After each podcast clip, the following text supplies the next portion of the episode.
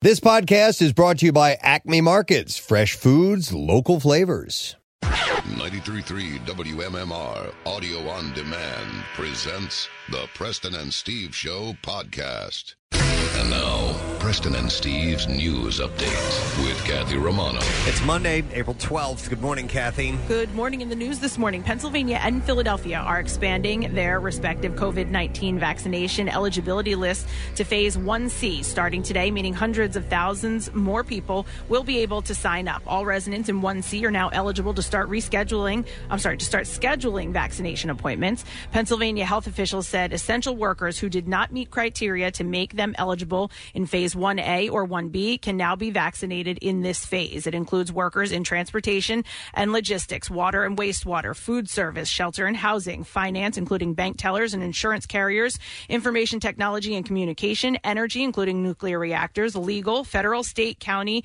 and local government workers, including county election workers, elected officials, and members of the judiciary and their staff, news media, public safety, and public health workers. All Pennsylvania residents 16 and older will be eligible starting next Monday on April 19th. Philadelphia police have arrested a woman in connection with the death of a missing pregnant mother in Delaware County. Police are still searching for the victim's boyfriend, who is considered a person of interest. Police say 21 year old Tylidea Garnett was arrested this weekend in connection with the death of 21 year old Diana Bryce of Lansdowne, who was reported missing on March 30th. Garnett is being charged with arson, criminal conspiracy, use of communication facility, abuse of a corpse, and other related offenses. Investigators have not revealed further details on how Garnett was involved in the case. Bryce was found dead on April 5th in the 5800 block of Eastwick Avenue. An autopsy, autopsy sorry, an autopsy determined that Bryce died from multiple gunshot wounds to the head, and the manner of death was ruled homicide. Bryce's mother, Betty Cellini, said her daughter had a young son and was 14 weeks pregnant. She also had some sort of life-threatening medical condition that required medication. Bryce and her boyfriend, 23-year-old Justin Smith, were last seen at K Laundry in Yaden on March 30th at about 1 p.m. Smith is a person of interest in the case. He's still being sought by police at this time. Garnett's bail was set at 10% of $75,000. Court documents show, show that she posted bail on Sunday, but that she remains in police custody. Anyone with information on Smith's whereabouts is asked to contact police. For the first time in 10 years, toll hikes are being implemented at eight toll bridges under the Delaware River Joint Toll Bridge Commission. The increase went into effect yesterday. Not yay. the Delaware River Joint Toll Bridge Commission cited the decline in passenger car traffic and toll revenue caused by the coronavirus pandemic, along with the burden of maintaining 13 toll free bridges with revenue from its toll bridges. Uh, starting Sunday, car tolls increased from a dollar to a dollar 25 for drivers with an easy pass account and a, uh, from a dollar to three dollars for car drivers who pay cash at seven bridges. Yeah, it's a lot, right? Yeah. For people who don't have easy pass. I Right. didn't realize it was that much of a discount. Uh, so the and the uh, cash bridges, I'm sorry, the bridges that are uh, being affected are the Trenton Morrisville, the New Hope Lambertville, the Easton Phillipsburg, Portland Columbia, Delaware Water Gap, and Milford Montage bridges. So it's the plan to phase out all these Easy Pass um, scanners and just have them use those tag scanners where, uh, when you drive through a toll where it booth. takes your picture Where it just and takes your identifies picture. it. Yeah, That's what I've heard. Yeah. Wait, is that like the uh, the fast lanes, like at the mid county tolls? is that like what that is? There, there are some areas where, like on the turnpike, where you there, there, you just go through, and and they, they, you don't even the easy pass is Oh, an yeah, element that's there's- not required. I know what you're talking about. There's one between the Pennsylvania Turnpike and the New Jersey Turnpike. Like Right. you're like, did I go through a toll? Did Right. I pay? Yeah, okay. Um, so on the new Scudder Falls Bridge, the easy pass rate for passenger vehicles stayed at 125, but the cash toll increased from 260 to three dollars on April 3rd. In 2024, drivers who use Easy Pass would see toll a toll rise by 25 cents to $1.50, and the commissioner's Easy Pass commuter discount program will be eliminated at all eight of the commission's toll bridges. Officials said more than 75% of the commission's toll transactions are done by Easy Pass. In sports this morning.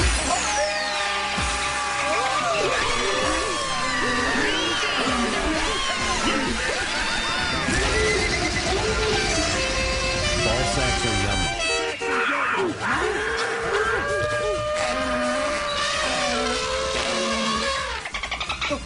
The Phillies beat the Braves last night in Atlanta. There was a controversial play at the plate in the ninth inning, and the call went the Phil's way. With one out and Alec Bohm on third base in the top of the ninth inning of a tie game, Didi Gregorius popped a ball up to shallow left field. Marcel Ozuna camped under it and had momentum coming towards the plate. The third base coach made an aggressive decision to send Bohm, and he was safe by the skin of his big toe, as manager Joe Girardi put it. The Phils are on the road again tonight with a game in New York against the Mets. Chase Anderson will get the start for the Phils, and David Peterson will go for the Mets. Game time is at 7:10. The Flyers lost to the Buffalo Sabers yesterday afternoon in South Philly. The Sabers tied the game with three minutes three seconds left and took the lead 25 seconds later in the 5-3 win. Carter Hart took the loss with 26 saves. The Flyers are back at it tomorrow night with a game in Washington against the Capitals. The Sixers wrap up their road trip with a game in Dallas tonight against the Mavericks. Tip-off is scheduled for 7:30, and at the Masters, Hideki Matsuyama made history as the first male golfer from Japan to win the major championship.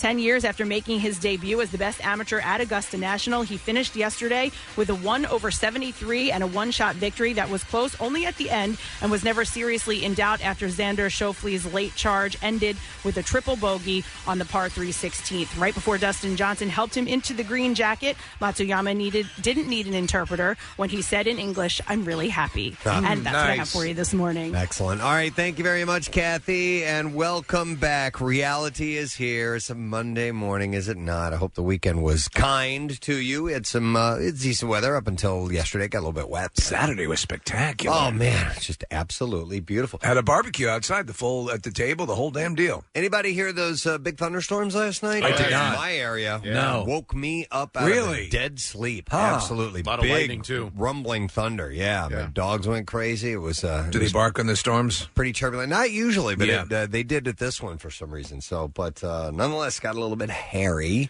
Uh, we have a lot of stuff planned uh, for this week, so let's get right into it. Word of the week prize: We have four pack of tickets tickets to see the Flyers play the Caps on Saturday at the Wells Fargo Center, and it's a twelve thirty game, an afternoon game. Is That's pretty cool, yeah. to go to. So we will give those away on Friday. You need the letters through the course of the week, and then we will set you up, and you'll be good to go for Saturday. Uh, besides that, we still got lots of money. We had the money clip contests happening twice during our show, 8 a.m. the first time, then we do it again at 10, noon, 2, 4, 6, and 8 throughout the day.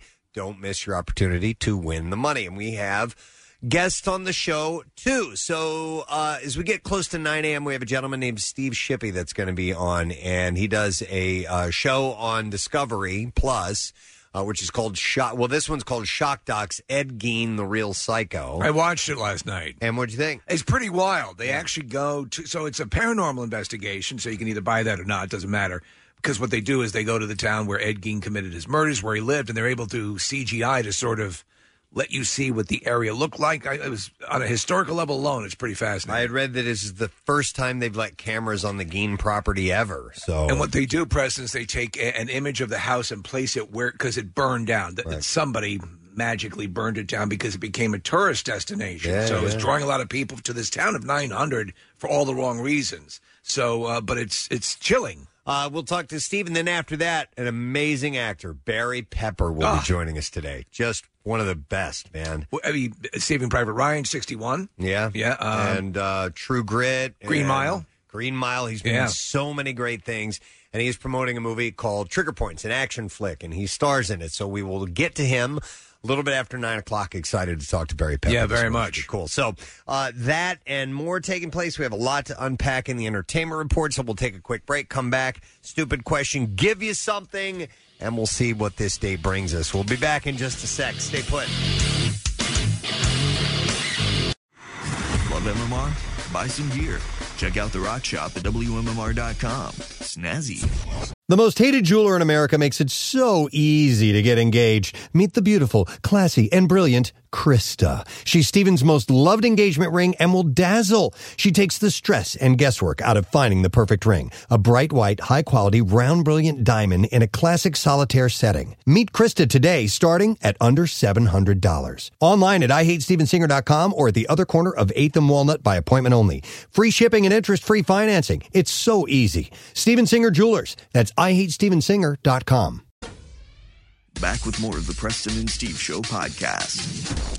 The sinkhole, is it actually in the roadway? The school? On the Schuylkill, I'm not sure if it, they, they've got the left lane closed. Um, let me see if I Okay. can pull up one of the uh, PennDOT cameras. Okay. And see if I could see I'm it. curious about that. That might be a, a major problem, Yeah. actually, you know? Has ever- anyone ever explained why Conshohocken is prone to sinkhole? Well, this damage? one's out in That's King of King of Prussia. Prussia. Oh, that's King of Prussia. Yeah.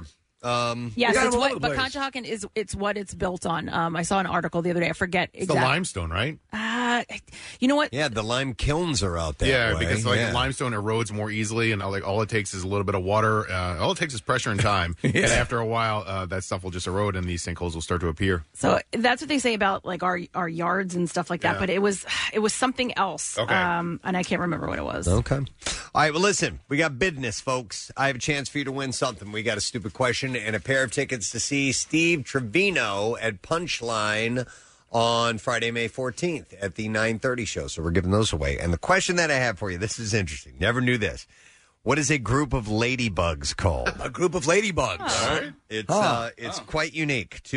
215-263 W WMMR. Let's see if you can find that answer. What's a group of ladybugs called? A ladybug might be the only bug that I wouldn't freak out and scream if it landed on me. You'd Really? still kill it, but- no, I wouldn't. No, I wouldn't kill it. Oh. But like, All right, we okay. I'm gonna it's like embarrass. the, it's, I thi- I think it's the only bug. I'm gonna embarrass my son a little bit. Now he was a little boy, and we were out bike riding one time, and we're riding along on the uh, uh, where were we? the Perkiomen Perkiomen. Trail, and uh, all of a sudden we we hear him screaming wildly, and I'm freaking out. And so I stop, and he's like, "There's a bug on me." I look at his hand; it was a ladybug, the most benign. Poor thing. I was like, "Dude, it's okay. These are these are quite friendly." Oh my god!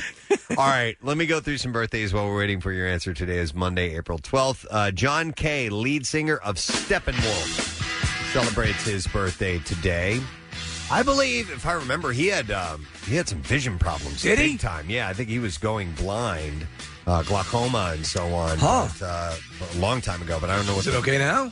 I don't know. Yeah. Don't know what that status is, but I always dug Steppenwolf. Man, they were they were a hard rocking band for their time for sure. I, I hear Steppenwolf music and I always think of motorcycles. Yeah, totally. Yeah. born to be wild, man.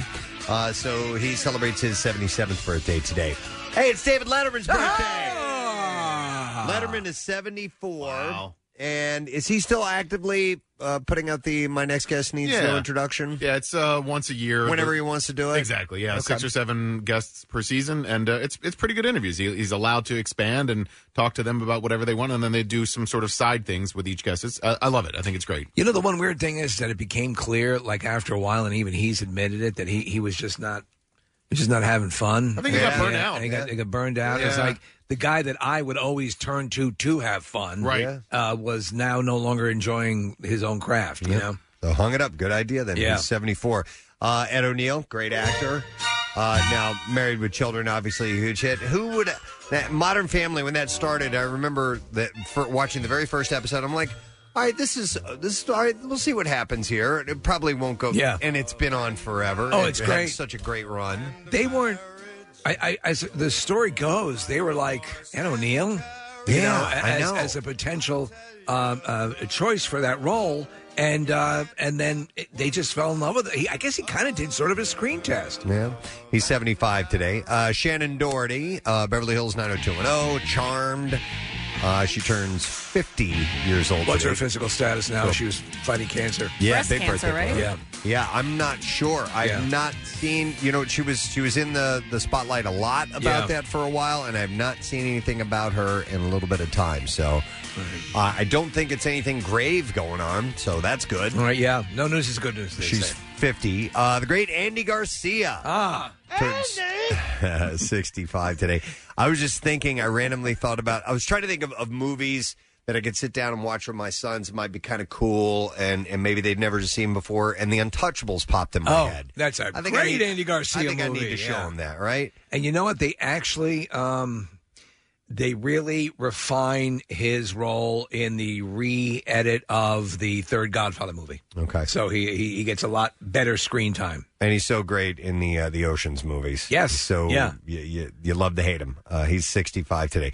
Uh, the wonderful Claire Danes also gets a year older today. She turns uh, 42 years old. If you're looking for something to binge and that actually has a lot of episodes, uh, Homeland. It, Hmm. Mm. There was, I would say, there's maybe a season that was uh, Not just just okay, but I, I'm Really, you Her. you went through all of it? all, and, and I Kath- thought you like trailed off when no, I did. No, no, no. You trailed off because it got like you left me behind, man. well, you know why she it, it annoyed me because there was always like something that was going to go right for her, and then it never did. It- so she's she's like a is she like an agent or a di- Yeah, like- she's yeah, she's um So is- is her in the character- CIA. Her character's like bipolar or something. Yeah, yeah. Okay. So she's uh, heavily medicated, and, Okay. and what's crazy is like sometimes uh, she has to go off her meds or has gone off her meds, and, Right. and like her acting is just amazing in it.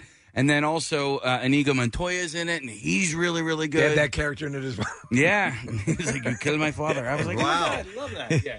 Uh, what the hell is that guy's name? Manny Patinkin. Wait, so did Damian Lewis do this and Billions at the same time? No. Okay. So uh, 'Cause I his didn't watch- character on Homeland makes a departure. Gotcha. Okay. And, and I'll tell you what, Early. that was like crazy. Uh, that one. It's it's weird. Uh, anyway, he, he leaves in the touring company a rent. Ah. he is uh, he's really great in that. And, and Kathy, the way it wraps up, I was super duper satisfied. Okay. Really satisfied. I- I, there's listen. I, I have a few things on my list of uh, you know like exercise shows, binge shows, and that might be one to pop on there. I fell in love her with her when my soul called life came out. Yes. That's why she was Yeah, yeah. adorable. Jared Leto. She's 42 today. Uh, Marley Shelton, uh, the actress uh, in The Sandlot, Casey Wendy Peppercorn. That's her. Oh, yes. Uh, Pleasantville. She's been in Sin City. Lots, a lot of good roles. She's 47 today. Uh, Saoirse Ronan, one of your yes, I favorites, lo- Steve. uh, Brooklyn is one of the absolute greatest movies in my book. It's just phenomenal. I love it to death. Uh, the Lovely Bones, Atonement, Hannah, a lot of great stuff. She's 27. And speaking of Brooklyn, it's Brooklyn Decker's Ah! birthday today. Model, actress, just go with it. And that's all I know. She's 34. Was she in so Battleship too? I don't know. I think she might have been. Okay. She- Was she the really stunning, Yeah, gorgeous female Probably lead that, in that that? hot, Yeah. modelly blonde would probably have been Brooklyn Decker. She's 34. All right, uh, we will see if someone has the answer to this stupid question. A group of ladybugs is called a what? Uh, and we will go to Kate and see if she knows. Hi, Kate. Good morning. What's up, Doodle Peens? Doodle Peen. Doodle Peen. I haven't heard that in a while. I love, it. Doodle Peen. Uh, Kate, what's a group of ladybugs? It is called a loveliness. A loveliness, yes. Not familiar with that. Should be called a doodle bean now. Thank you, Kate. One moment, and we will set you up with a pair of tickets to see Steve Trevino. He's going to be at Punchline Philly on Friday. 9.30 tickets are on sale now. Two shows each night, 14th and 15th, and the shows are indoors, reduced capacity, socially distant tables, and masks are required unless eating or drinking. Uh, safety info and tickets at punchlinephilly.com. It is a 21 and over show. At the box office this weekend, Godzilla vs. Kong was number one, with 13.3 million. That's pretty robust. Followed by Nobody, The Unholy, Raya and the Last Dragon, Voyagers, Tom and Jerry, uh, The Girl Who Believes in Miracles, and you had The Courier, Vakil Saab, and Chaos Walking to wrap up the box office. We got the news on Friday during our show that Prince Philip had died at the age of uh, 99. Uh, so since that time, uh, funeral arrangements uh, have been made. Uh, the Queen has entered an eight day mourning period. Uh, the funeral arrangements are being modified due to COVID, uh, and it will take place next Sat- this coming Saturday. Uh, his coffin will be processed through Windsor Castle. Uh, the funeral will be at St. George's Chapel at Windsor Castle, 3 p.m.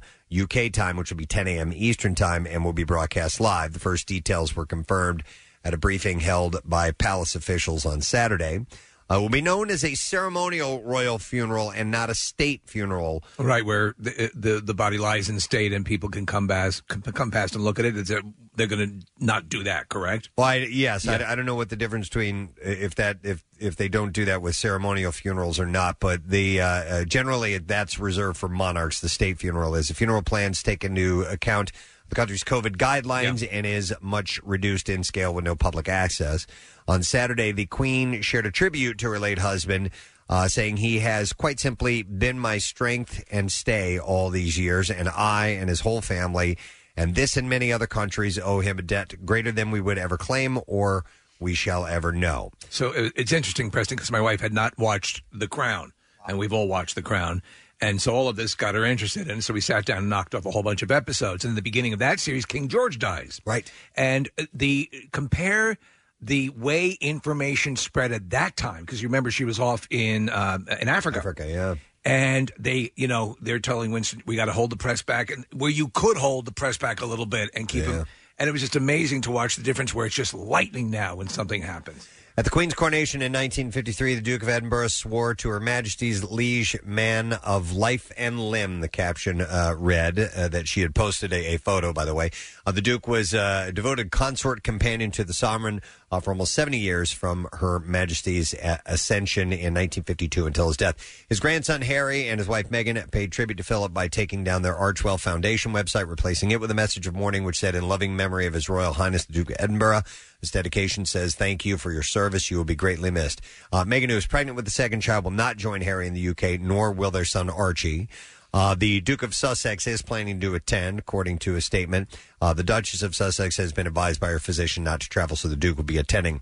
Uh, Harry is set to return uh, in the coming days, and it will be his first time in the UK in more than a year, and the first time that he sees fam- that he will see family members since Meghan, uh, he and Meghan left uh, their senior royal duties. So is he already back at this point? I, I thought I I, don't heard. know. Yeah, yeah. I, I thought he, he might be already back, and a lot of people Maybe. are hoping that this is, you know, though it's obviously horrendously sad that it um, allows them to patch differences. It can happen. Yeah. it's it's happened in the past for yeah, sure. Yeah. Uh, also, uh, over the weekend in uh, Britain, the BAFTA awards took place. Uh, so, So exciting. I have some uh, winners to pass along to you. Best picture went to Nomadland. In fact, that was the big winner uh, because best director uh, as well for Nomadland. Casey, you just kind of uh, shook your head. Yeah, I just um, I don't know. It's Well, just the a- Croods, right? What's that? The Croods. Uh, I have not seen that. Kathy saw the Croods. Okay.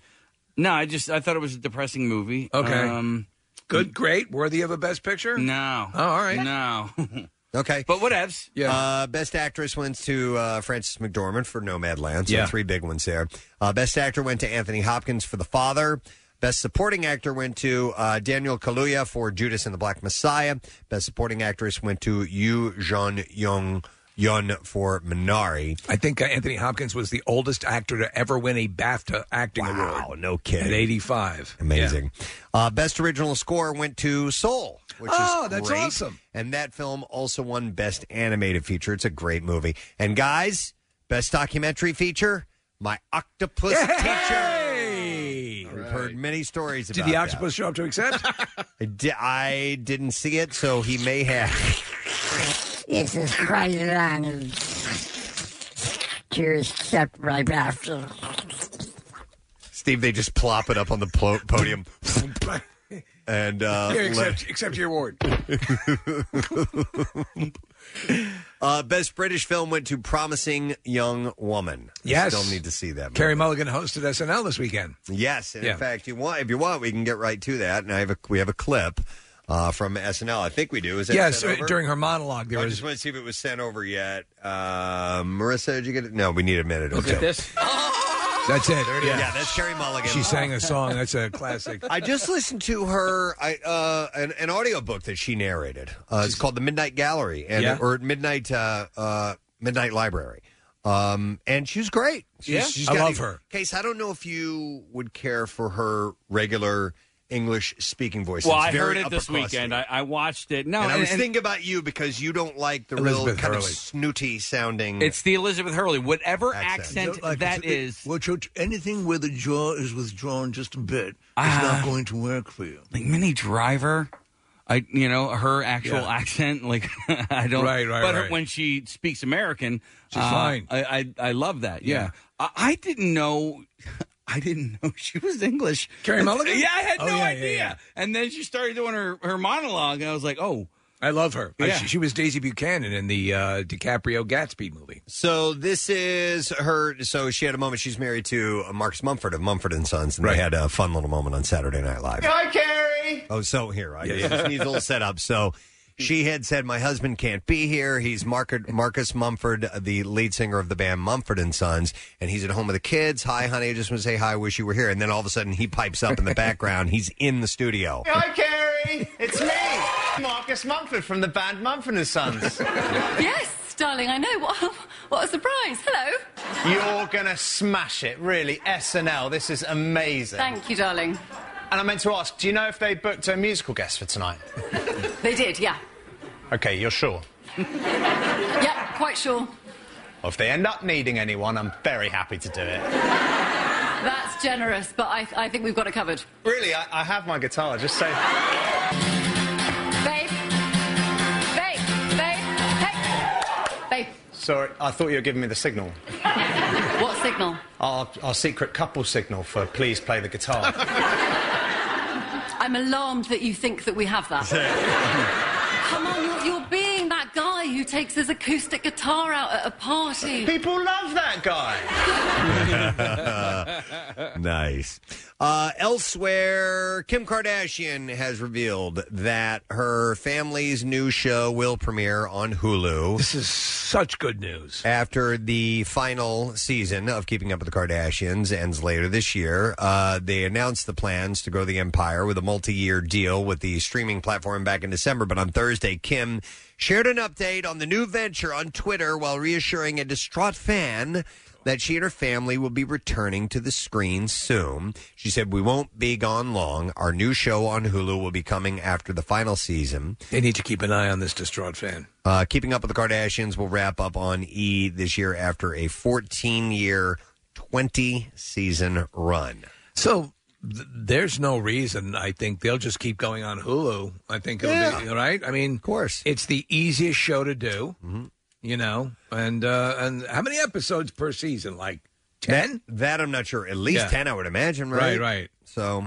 Uh, by the way, Kim's shapewear company Skims Yes. is now valued at 1.6 billion dollars. I'm wearing my Skims right now. Despite the pandemic, uh, when everyone seemed to be wearing sweats, uh, she told the New York Times, uh, "We're your basic go-to. Uh, we're- Yeah. we're, still able to do that shapewear core." What was it, Steve? Weren't you and I watching the video of the woman trying to get it on? Oh, yes, it's pulled it. hilarious. Yeah, yeah, yeah, yeah. It- she and Kathy, she turns to the side and snaps it, and it looks like she's wearing an inner tube. yeah, and And she's, she's like, not a woman who's out of shape. Yeah, yeah. It just it snapped everything into like a donut. So it holds you, it squeezes everything. Yeah, so I think originally I had read something, and I don't know if they specifically named them, but Spanx is like, you know, what everybody wore for years. And I think they were sort of trying to uh, create a new company like that. So they used to be like they would call them control top. You Yeah, remember? And yeah. it's- is it the same thing? I mean, w- so it's that's essentially what it is, but it's Yeah. like they come out now with like a full body one. So she All has right. one that you could just, you know, if you wore like a dress, you you wear this underneath, so it just it's going to suck everything in from top to bottom. so where does it all go if it's being crushed? It's just- like, do you you know- have to wear like clown shoes? well, it just like smooths it out. Is Okay, really what it all does. right. You know, instead of having you know a little roll here or there, it's just going to smooth it out. They make these things for guys. They do, yeah. They do, really? Yeah. Okay. You want to try a pair? I would. Yeah, yeah. I'd like to see the difference of before and after with clothes on top. Yeah. Yeah, yeah, yeah. And see if you can tell at all. Of course, See, you'd, but it have to, would be- you'd have to wear the ultimate, you'd, you'd have to wear really tight fitting clothing Yeah, for it yeah. to make any sense, right? So we're, yeah, but we can figure out something. I actually, I essentially have them for cycling. I, Yeah. I, I have. That's uh, all really tight. I mean, it's because- really, really tight. It is a. um Is it slimming, Casey? it's bibs, right? So, Okay. so the my uh, I have a few pairs of bib shorts that they come up so high they essentially it acts as a girdle, Right. And it Yeah. sucks my love handles in. Like, Huh. yeah, What is that for for cycling? I'm curious about that too. I, you know what? I don't. Why? Yeah. Why is that the de facto default outfit? I guess because listen, I, I don't know. Wind resistance, maybe? Maybe wind resistance, but I, you know, for me, I like it because I'm not worried about whether or not my ass crack is hanging out when I'm hunched over Right. my handlebars, It's which also has better to- been, yeah. It's better to look thinner when you're wearing day glow green, right? Yeah, exactly. exactly. And you got a hot ass. I do. I have a Yeah. nice ass, but nobody has a hot ass crack. Preston. yeah. Oh, you know what, though? That's wise words. wise words. Some you people can do. have a hot ass. Yeah. But not Nobody Uh, a hot ass crack. That's really that's a good point. I've seen a few. I Really? think, yeah. Now listen, Yeah. a full-on butt stunningly crack is perfect fine. woman, yes. Uh, there's no such thing as a hot plumber's crack. No, I'm okay. sorry. That'll- It's- that'll it- give you. That's all Okay. embarrassing. All right. Okay. Words of wisdom. Somebody's Wow. writing that down right now. Well, I mean, do you? uh, Has it ever been a fashion? Listen, you have cleavage, you have underboob, you have Yes, side there boob. has. There had remember for a while they were marketing the super low dipping jeans. Yes, where Didn't the- hang the for ad- a while. Yeah, but but I mean, look, as Preston said, you'd have to be a phenomenally hot person to get away with that.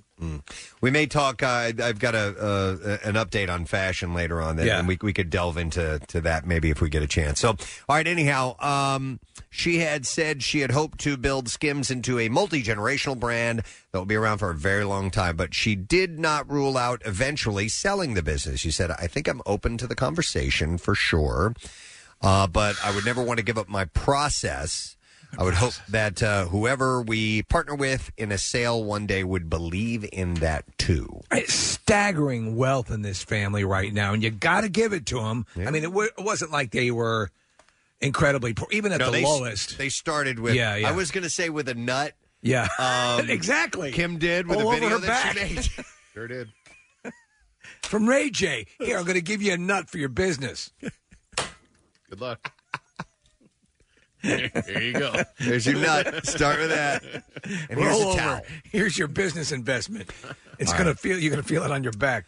Dwayne The Rock Johnson has been teasing for some time that he might want to run for president one day, and now he's reacting after a uh, after a People Say poll of more than thirty thousand Americans out last week found that forty six percent said that they would support the idea of him making a White House run. And I love his statement that he made. He tweeted this out. He said. Not sure our founding fathers ever envisioned a 6'4, bald, tattooed, half black, half Samoan, tequila drinking, pickup driving, fanny pack wearing guy joining their club.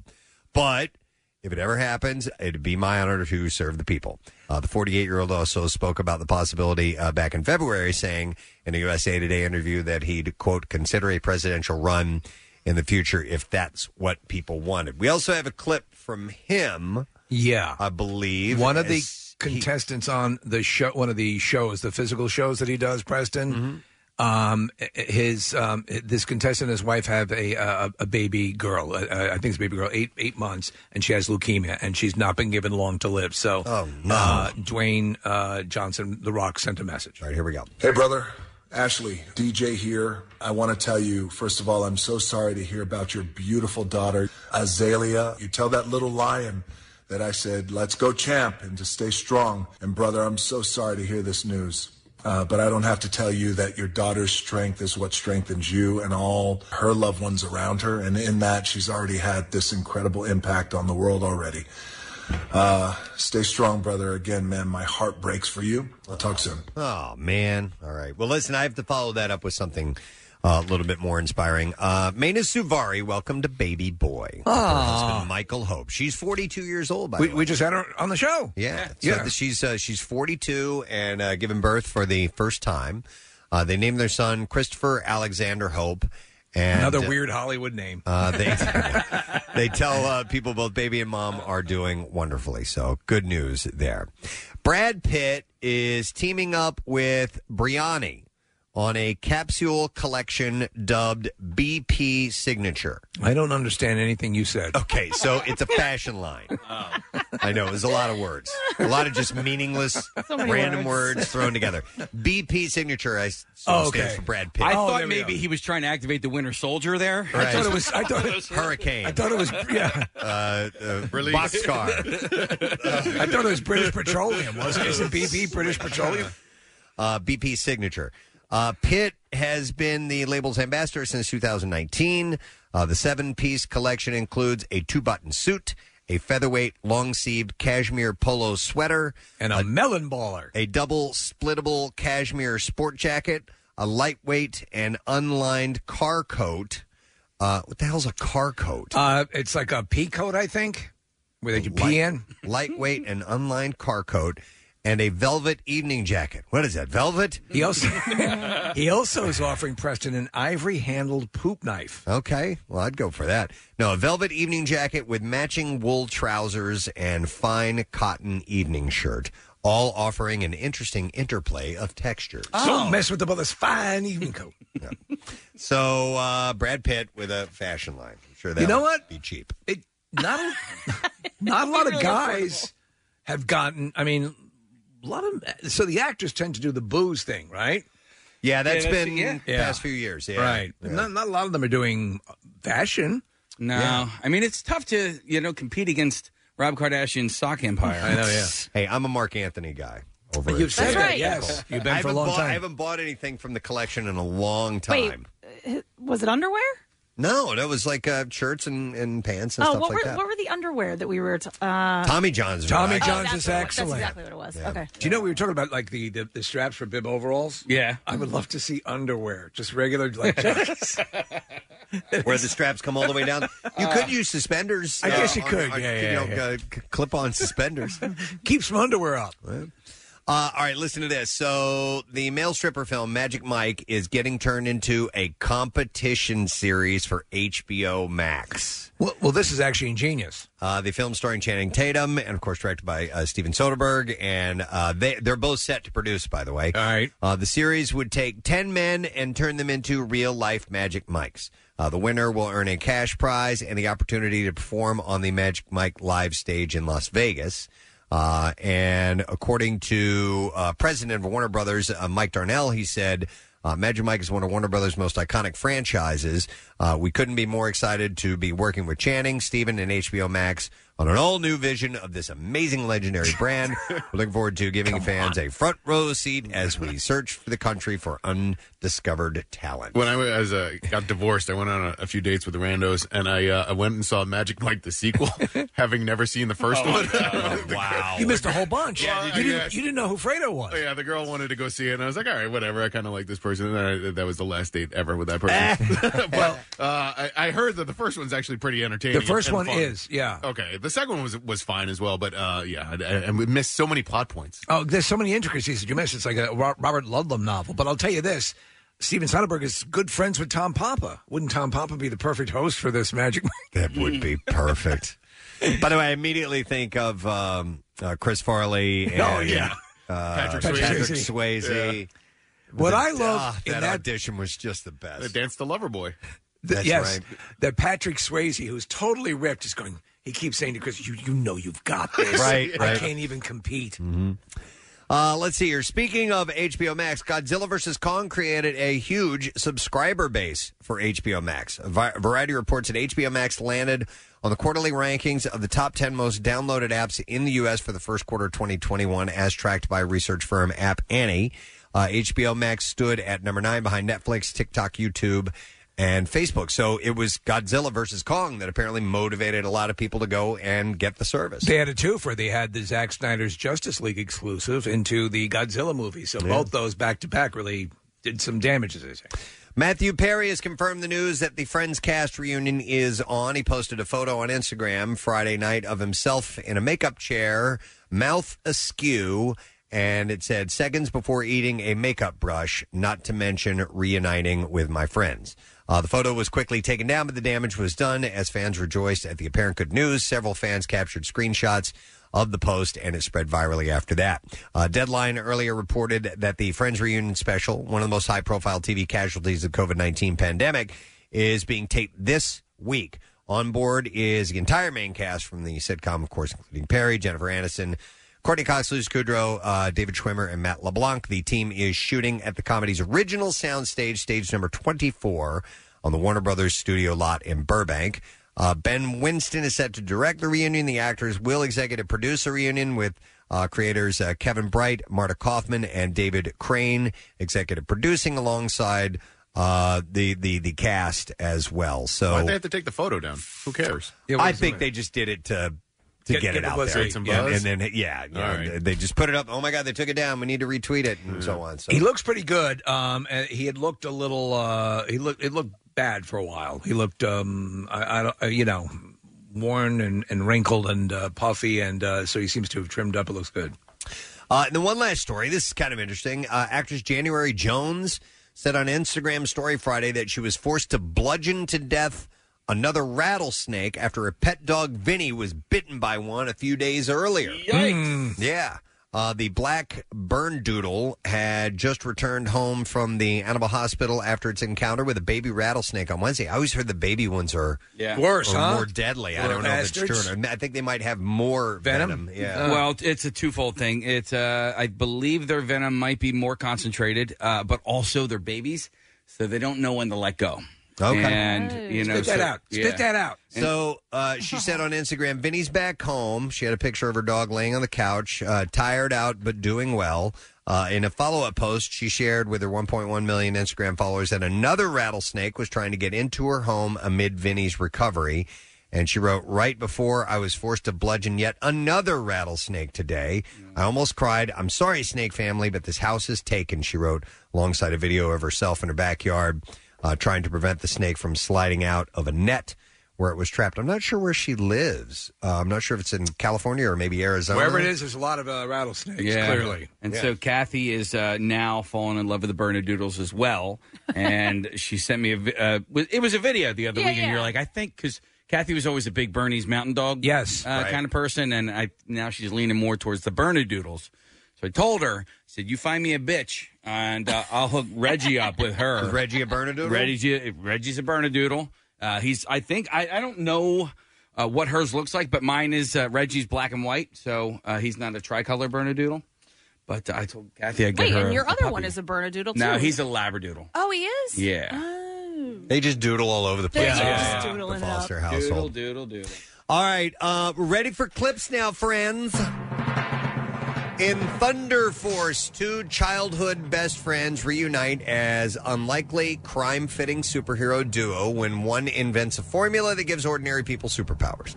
In this clip, star Melissa McCarthy discusses her own experiences with success and friendships. Here we go. Your tried and true friends have been, you know, like Octavia and I have been friends for 25 years. The same group of people has been putting up with me for a long time, you know. And the the great thing is you you, you know you gather some new ones along the way. But I haven't, uh, you know, I haven't had anyone fall apart. I don't, I don't want, I don't think I want to see it. And Thunder Force is streaming now on Netflix. Here's the next clip Shaolin monk Liu Kang from Earth gets invited as a competitor in a mysterious intergalactic tournament of ancient martial arts in Mortal Kombat. Where's the. Where's that Oh, freaking never sound mind. coming from? There, right there. Sorry, I was sitting. I was trying to turn down the. Where's that sound coming from? I was hitting the wrong faders. Anyway, uh, Intergalactic Tournament of Ancient Martial Arts in Mortal Kombat. Here, Jessica McNamee talks about what it was like shooting the intense fighting sequences. Here we go. got a lot of these like blocking actions, particularly in that fight. I remember having like bruises all up my arms after those fights. And also there's that part where it's dragging me through the gravel, I think, too. I definitely didn't feel so hot after that part, but um, that's definitely my favorite part of the film and, the, and my favorite fight scene. Uh, Mortal Kombat premieres in theaters this Friday, by the way. I have to say the, tra- the the trailer looks like exactly what you want. Oh yeah? I mean they've got the classic characters, and uh, they're pretty well done. Well, I'm glad to hear you say that, Steve, because I have Uh, you're going to go against Preston in a Mortal Kombat unboxing competition. Unboxing? Yeah, it's just they're going to send us some prizes. And you get- Preston, you can choose between the Sub Zero box or the Scorpion box. so then- we're doing this for Allied or something. Yeah. Okay. Uh, so, what I'm curious about is how graphic are the finishing moves going to be? They're supposed to be pretty graphic. I saw the uh, well. I mean, I mean, you got to rip the guy's spine out, Yeah. or heart, and while it's still beating, and look at it, and, and Yeah. if you really want to live up to the game. But it all depends, I guess, on the rating of the film too. Yeah, yeah, yeah. What they're going to go with. So Yeah, the the, the game has got to be like NC seventeen ish, right? And then the movie. they're probably going to do PG. the- Yeah. uh, you know, do as much as they can. What I rated saw, R. It is rated R. It's R, yeah, yeah, yeah. Yeah. they will do They got it. a Red Band trailer and everything. And there you go. That is what I have uh, in our entertainment report this morning. Okay, we're going to take a break. We're going to come back in a moment. We got a lot of stuff. We have the money clip contest. We got some guests joining us, including actor Barry Pepper. Yeah. Who is amazing in movies like Saving Private Ryan and 61 and Green Mile and so on. And he is promoting a film called Trigger Point. We'll be back in just a few. Make sure you stay with us. was in Boyertown this morning. Oh! Awesome. I just won $500. 93.3 WMMR presents Preston and Steve's Money Clips. Do you happen to have an extra 500 laying around? I just happened to have won it. Great day in the morning. How could that have happened? I was listening to WMMR. Your shot at stuffing 500 bucks in your money clip up to seven times a day. I appreciate it. Hey, it's our pleasure, man. Thank you very much. Such a good feeling, especially when we're giving away the company's money. Weekdays at 8 a.m., 10 and noon, 2, 4, 6, and 8 p.m. We'll play one of your favorite Preston and Steve clips and also give you a keyword. Text that or enter it on our website or app. Congrats, and most of all, thanks for listening. We appreciate it, bud. Back, back, and you guys are awesome. See official rules and details at WMMR.com. Sponsored by Hyundai City, South Jersey's official Hyundai headquarters. MMR Rock. All right, buddy. Cheers. 93.3 WMMR. Everything that rocks. Uh, something that uh, Marissa sent to me, I found very interesting as I was perusing uh, this particular article. It's from uh, the, it's from Taste of Home, uh, which is a you know it's a food website. Yes, yeah. I'm not sure if we're in the connoisseur or not. We may just do this particular list, but but I have some connoisseur stories if we need them. The connoisseur isn't exactly here. He's parked in a van across the street, but if we need him, we can just call to him and he'll run across. That's all you got to do. So it uh, the title of the article is "What food product came out the year you were born?" And so it's it's just it's one really notable food product that came out for every year, and it starts like in the 1940s and then moves on. So it's Oh. pretty interesting stuff. Because I know mine, but it predates that. Uh, Mastodon bites. No. Yeah. They were And great. I am. Yeah. Were they good? They were great. Uh, after school. Right, right. Yeah, mom would pack Yeah, up sometimes as a absolutely. treat, Yeah. but but yeah, they were generally an after school treat. No, um, there's some interesting things here. So, where who's interested? Who who wants to? All of us. Yeah, do okay, all. of us. So 1986. you are ridiculous. What? Steve, you were Check mark. 59? 59, yeah. 59? 1959, Steve's birth year. Little Caesar's Pizza came out. That's I thought- good. I, I like thought that that, one. would have been more current. So would I. Yeah, absolutely. I thought the same thing. Yeah. But the year was, before. Was that the actual Caesar that released it? The year before, Steve, 1958, Rice Aroni came out. Wow. That San sounds Francisco about- treat. That That's sounds right, about man. right. Yeah. Uh, I love it, man. I don't Us. think I've ever had Little Caesars. Are you It's good. serious? It's good Yeah. pizza, yeah. Wow. Yeah, I've because you're had- such a pizza, pizza connoisseur and you love trying all, all different kinds. I'm surprised. There just haven't been any around me. You make me sick. Yeah, I know. Thank you, Tony.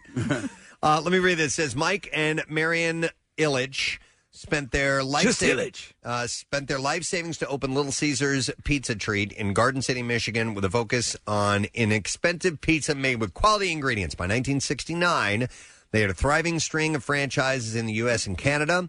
And have continued to grow ever since. Here's a fun fact: Little Caesars was Marion's nickname for her husband, Uh, His Aw. penis. Little Caesar. hey, are we going to see Little Caesar tonight? Hmm. Little Caesar going to peek out from those shorts or what? Hmm. He eventually ended up buying the uh, the Tiger, Detroit Tigers and uh, Red Wings, and so he was a like What? a, yeah, Oh, wow. yeah he, he he passed I think he passed away a few years ago um but yeah he was a titan of the industry I will tell you this. Um, listen, as they say, all pizza at some level is good. And, and the thing that I like about the Little Caesars was they had a really they, they were a little bit more doughy.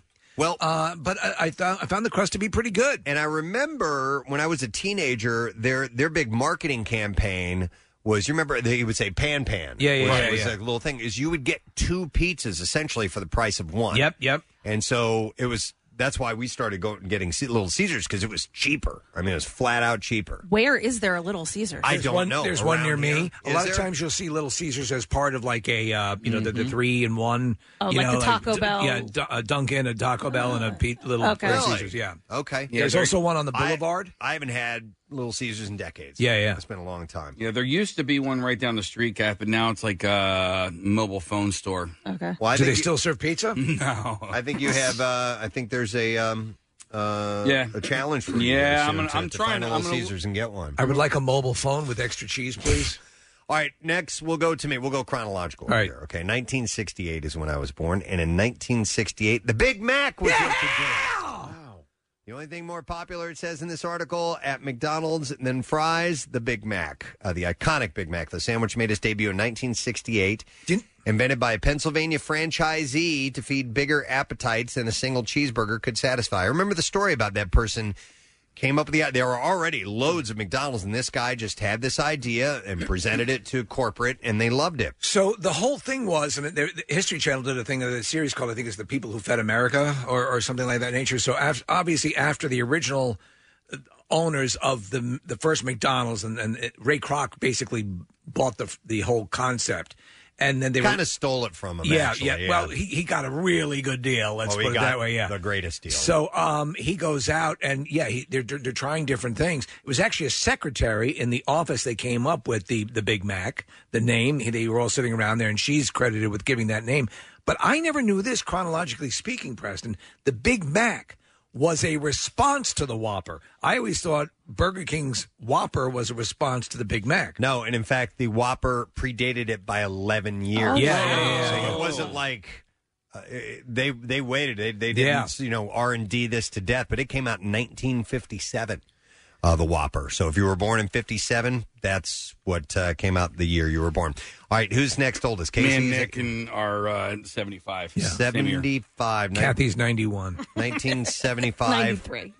Famous Amos cookies. Oh, I'll take These are all good. I love them. Oh, really? I'm.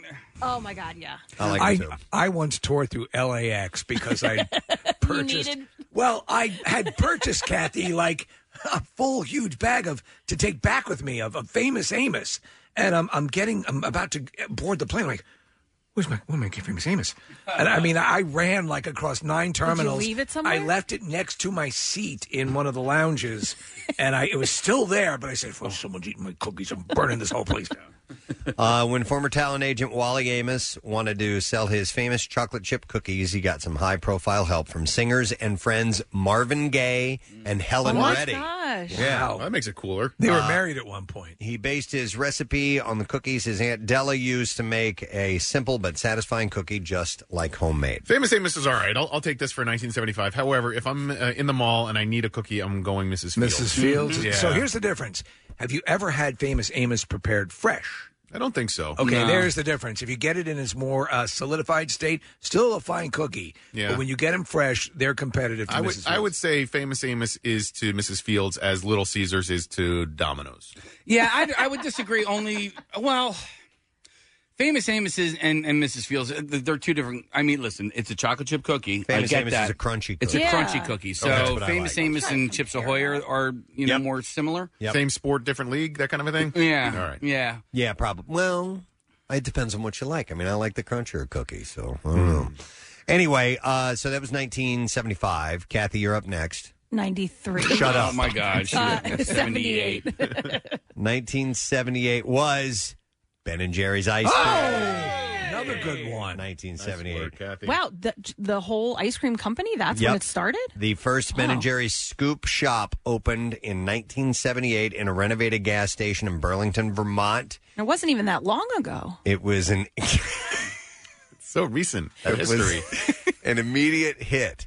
Thanks Remember to the, they- the news creamy went out- richness of their ice cream and big chunks of ingredients. The news went out via Pony Express, as you remember, President. Ah, yes. Yeah. That there was a new ice cream company. I, I will. T- I'll, t- I'll tell you this. Um, you know, they they again. I will. When people ask how I judge an ice cream, I judge it by their base their base ice cream. Like their van- how, what is the vanilla ice cream like? What is the chocolate ice cream like? And and they are a perfect example. As with the, the ones that are in the, the elite league, they're creamy. They're they're just solid flavors. And then when you build on top of that, you're gonna have great additional flavors. Uh, cookie dough and chocolate uh, were a couple of their first ingredients that they came with. So uh, the next year they had uh, their first ever free cone day, Hmm. and soon after began selling pints in stores. One of the only uh, Ben and Jerry's stores that was left that that I knew of was in Montauk, and we used to go every Yeah. year when we were on vacation. And just last year, yeah, they they took it away. Oh, really? So- There's Yeah, still it's one gone. in Cape May. There's one in Cape May. Is there? Yep. Mm-hmm. There are so many. Obviously, eh, it's in so many places now. Uh, Case, when did the when did they release the fish food? Oh, I don't even know, maybe late 90s or or Yeah. mid It's to a- late 90s. It's a good tour if you ever get to go to Vermont because you can get uh, samples at the end and it's, you get to see how the uh, the sausage is made, so to speak. But it's it's fun. Weren't you in line before, sir? no, no, I didn't have a mustache Yeah, 20 keep minutes an ago. eye on that guy with the big head. Uh, I'm just going Marissa. to put a little check mark on your head. amongst you and Nick Murphy and Connor in there, who's next in line? When when was Nick Murphy born? Nick Murphy and I are both 1983. All right, 1983, and what came out that year? Chicken McNuggets. A big one. That was a game changer. Uh, I will tell you what. I don't when care- McDonald's hit that. You know, there have been questions as to what the initial configuration was. I don't care. Chicken nuggets rocked my world when they came out. Yeah, they uh, grossed me out, and then they changed their uh, recipe. Uh, Like everything changed. Uh, so now chicken McNuggets, love them. Yeah. Uh, these bite-sized pieces of fried chicken are so ubiquitous, it's hard to believe that they didn't appear until the 1980s. McDonald's new home, uh, I'm sorry, knew how popular they would be and had to secure a reliable supply of chicken before they could offer them at all locations. Uh, McNuggets were an immediate hit, not only to kids, uh, but uh, but uh, with adults who wanted an alternative to burgers because they they were they selling any chicken sandwiches before? I, they might have had a chicken sandwich. I'm into nubbits. Yeah. Nubbits. I'm into nubbits. Yeah. I'm into nubbits. Yeah. That was uh, that was the most dangerous drawer to walk past when I worked at McDonald's. I worked at McDonald's for four You years. scam and 'em. The nugget drawer would just sit there, and they would tempt me every time, and I would. I remember often- that. Yeah. It was like a wire mesh drawer that Exactly. you would pull out from the heater. I Yeah. remember that. Mm-hmm. Yeah, and they would you take them out of the fryer, dump them in there, and then serve them. And uh, I just I didn't eat Big Macs when I worked at McDonald's, but boy did I love the nuggets. When the Big Mac was introduced, I immediately fell in love with it. My, my, for me, and I will say this, and I've said it throughout time immemorial, I'll say this the French fries, for me, have always been the defining menu item for McDonald's. I've always loved their French fries. All right, Marissa, when was Connor born? 1993. Wow. Same year as Same Kathy. year as me. I didn't know Connor and I were the same age. Uh, so Connor, hang on, I got to scroll way down here. Oh, okay. something. Snackwell's cookies. Do you remember these? Hey, Cookie Man. Yeah, the Hey Yeah. Cookie Man. Hey, Cookie Man. And that was uh they were They were good. a little mm. more calorie conscious. What? Yeah. Yeah, no, they were. Yeah, they were. I In fact, I, the, the, the Devil's Food Didn't know Cookie these. was my favorite. Yeah. It's like a chocolate covered cake. I'm with In your mouth. Those were good. They're awful. What are you talking about? If you're gonna have a cookie, have a Have cookie. a- have a cookie. No, I, Don't eat the I'm, snack I'm with box. Preston I thought on this they one. tasted Might as well I eat cardboard with sugar on top. I didn't Preston, feel for like this I kind was- of locale thing, they were surprisingly good. Yeah. Nah. What I was, don't it- think what was, I've what was ever your had food? What was your these. year? Your your food year, uh, Nick? Famous Amos stunk. you just went through the I airport know, to get them. but you just pissed me Liar. off. All right, oh, so- you had to bring up my running across LAX nine terminals as if that shows that I love them. Snackwell's indulgent devil's food and cream filled cookies were on shelves and in TV ads well before the rest of the competition and netted Nabisco $57 million in sales in the first five months. To be honest, I don't remember any other flavor in the Snackwell Yeah, line. that's the all I Devil's ever Food was had. all I ever had. Oh no, they had. Well, I looked them up because I never had them. They had a bunch. They had chocolate chip cookies Ugh. as well. Well, that would pro- those those probably sucked. Hey, Cookie Man. Let's go through the 1980s, if you don't mind. Oh, Please. let's take a Uh, because. In honor of the Goldbergs. That was kind of my era. And um, in 1988, and I remember when these came out Tostitos. Yeah.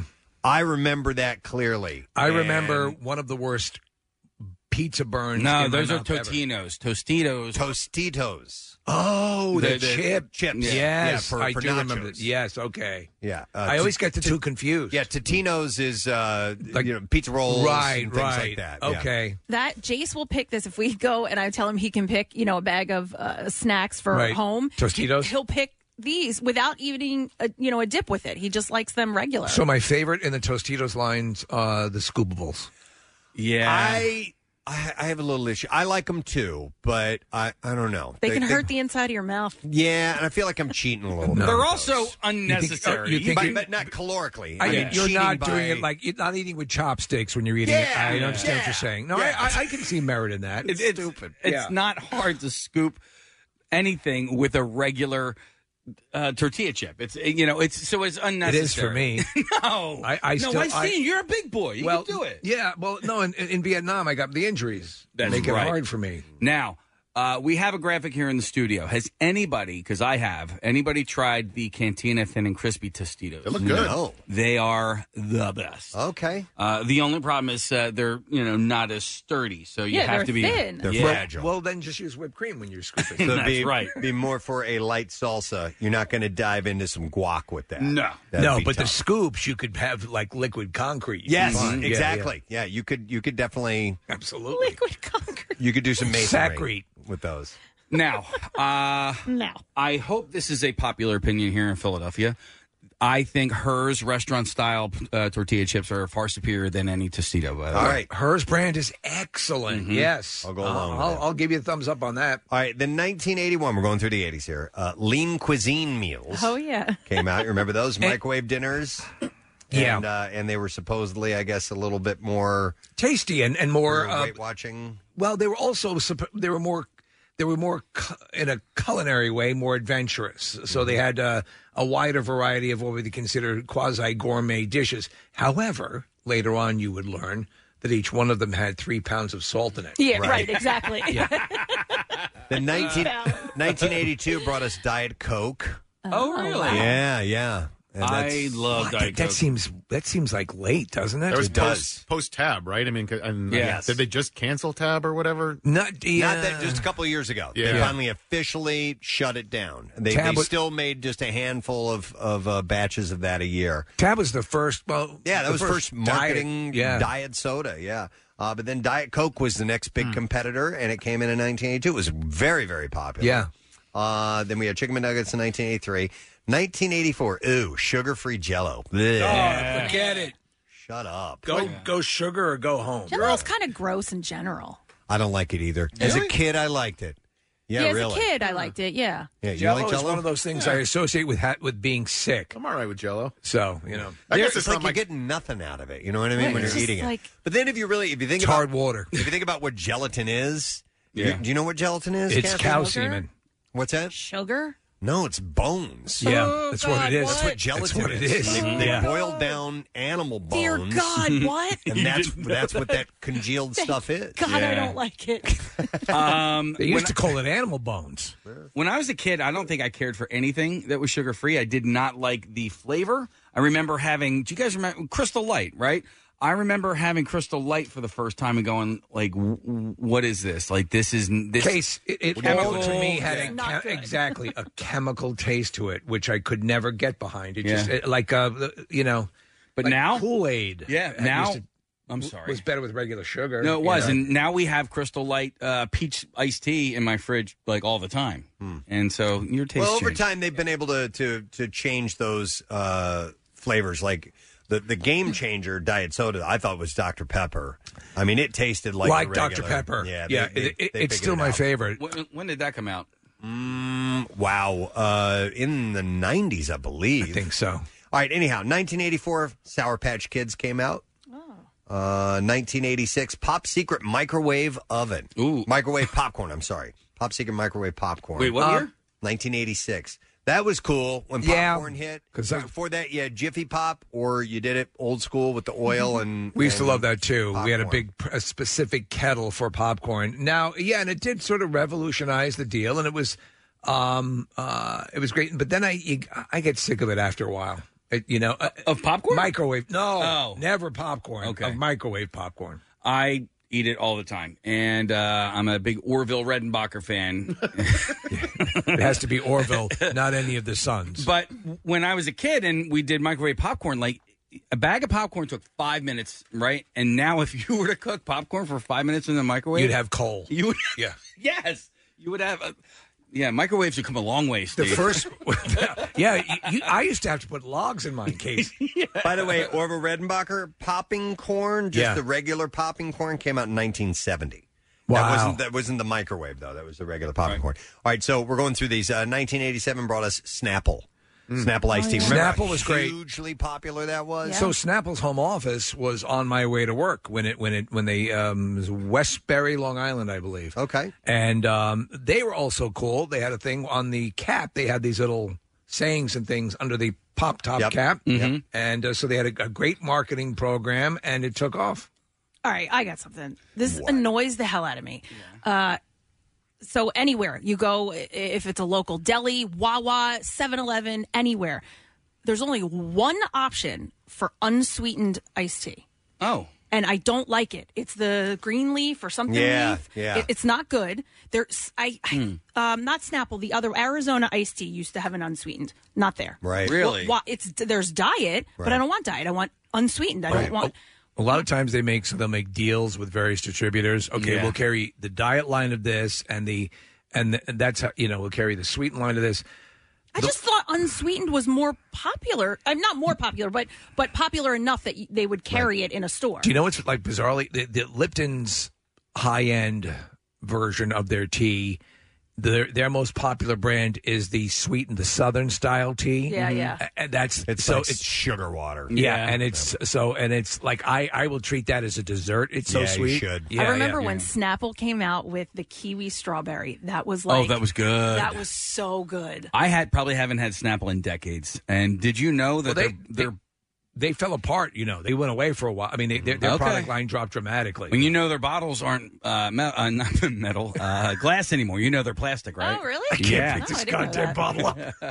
I didn't. Well, because Chuck still drinks Snapple. I, I lived off of Snapple in college. We would always, so when we became members of BJ's, and so whenever I went to college, I would get a big case of uh, Snapple peach tea. Uh, night, the following year, 1988, was Teddy Grahams. Teddy, Gra- I like Teddy yeah. Grahams. Yeah. I do. I think you skipped 85, Preston. Uh, Is it bad? No, You- no, Sour Patch Kids. All right, people are texting in that you missed it, but they're wrong. I did not. You think he? You think he? dare you? He's called the connoisseur for Christ's sake. All right, and then you had Teddy Graham's 1988, 1989 was Lunchables. Lunchables. That was kind of Wow. a, I- a game changer. Not from so that was past the time where I was, you know, like to me this was focusing in on school kids, right? Yeah. It was, and it was uh, like the easy lunch for I, your kid. I'd already being been a- married three times at that point. I ate them anyway, except for the things like the mini pizzas and stuff like that were kind of stupid. like uncooked pizza, like like sushi pizza. Uh, now we're getting into the 90s. We may as well zip through the 90s Yeah. here. 1990, Campbell's Cream of Broccoli Soup. Gross. You would think that that would have come out many, many years before. That's the bi- gross. that's the big food? Uh, yeah. Is, it, is it gross because there's broccoli in it? Um, no, The cream- No, you no, don't- no. I don't. I, listen, I love Campbell soup, but I don't. I don't dig on uh, creamy Oh. canned soup. I I, gotcha. love creamy soup, but creamy canned soup. I just maybe it's I. It's me. It's it's not you. It's, is you. Creamy canned soup. Can we work on this? no, it's me. 1991, Uh, Fruit by the Foot. Okay, so Oh, yeah. I was going to ask when, uh, and I looked it up myself. Uh, fruit roll-ups came out in 1983. What was the big one that came out in '83 that uh, um, was bigger than fruit roll-ups?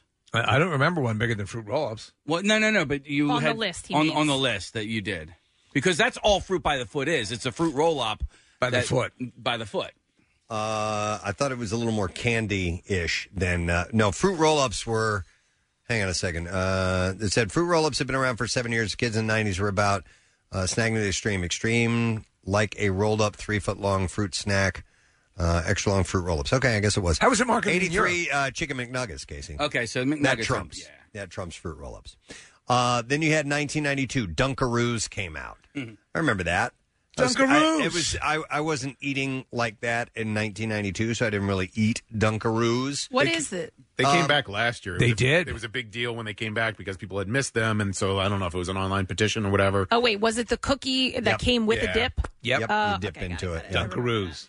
Uh, 1993. It says Snackwell's cookies. Wait a minute. Oh, we already did that. Oh, yeah, that was Connor. Connor, That was Connor. Okay, me and never mind. Connor. That was me and Connor. I was about to Oh, There's rip this Kathy list and apart. Connor. This Uh, list is a hoax. 1994, Reese's Peanut Butter Puffs cereal came out. Oh, yeah, yeah, the healthy cereal Yes. alternative. I can't believe that it's that popular that it's on this list. Uh, That yeah. year it was the most popular. Well, I don't know if these were the most popular. It was just like a notable food that came out that Oh, year. Uh, I in, stand corrected. In 1995, blue M&Ms were introduced. Before that year, uh, the colors were green, orange, red, yellow, dark brown, and tan. Oh, 1995, a contest was held for folks to vote for a new color, pink, purple, or blue. and over 10 million people voted, The end and, is purple. and blue won. I remember they don't have the tan anymore. that's what they got rid of the tan because the the, tan blue? was too much like the brown. So there was a brownish one and a tannish one. I don't even remember the tan. Yeah, I remember the tan. and it was uh, it was like why do we got two browns in here? I remember the tan. Uh, 1996 was the Olestra fat substitute, Which turned out to be a diarrhea accelerant. yeah. So they they started marketing that, and yeah, apparently people started getting the runs from it. It was kind of a low. You could have a lower fat, but still have the the that taste, that you wanted. Olestra was you'd see the Olestra. And they used it in chips and things. Right. So it I it never gave me that reaction of the uh, of the diarrhea, but a lot of people reported I evacuating. don't. I, I've never even heard. I mean, I was in middle school at the time, Yeah. so It You know didn't what- last long. Shut up. When I yeah, It didn't last long. What uh, Steve? I don't know if you remember this, but what phrase I remember from that whole controversy was anal leakage. Oh Do you remember that? Anal leakage. Yeah, it would work its way into Yeah. news reports and stuff. That- Yeah. Yes. And that's a phrase you never see really associated with a food advertising Yeah, campaign. that's not a good campaign. Limited anal leakage. limited though. These are years that uh, that foods came out. So think about the year you were born and what food came out. In 1997 was the McFlurry.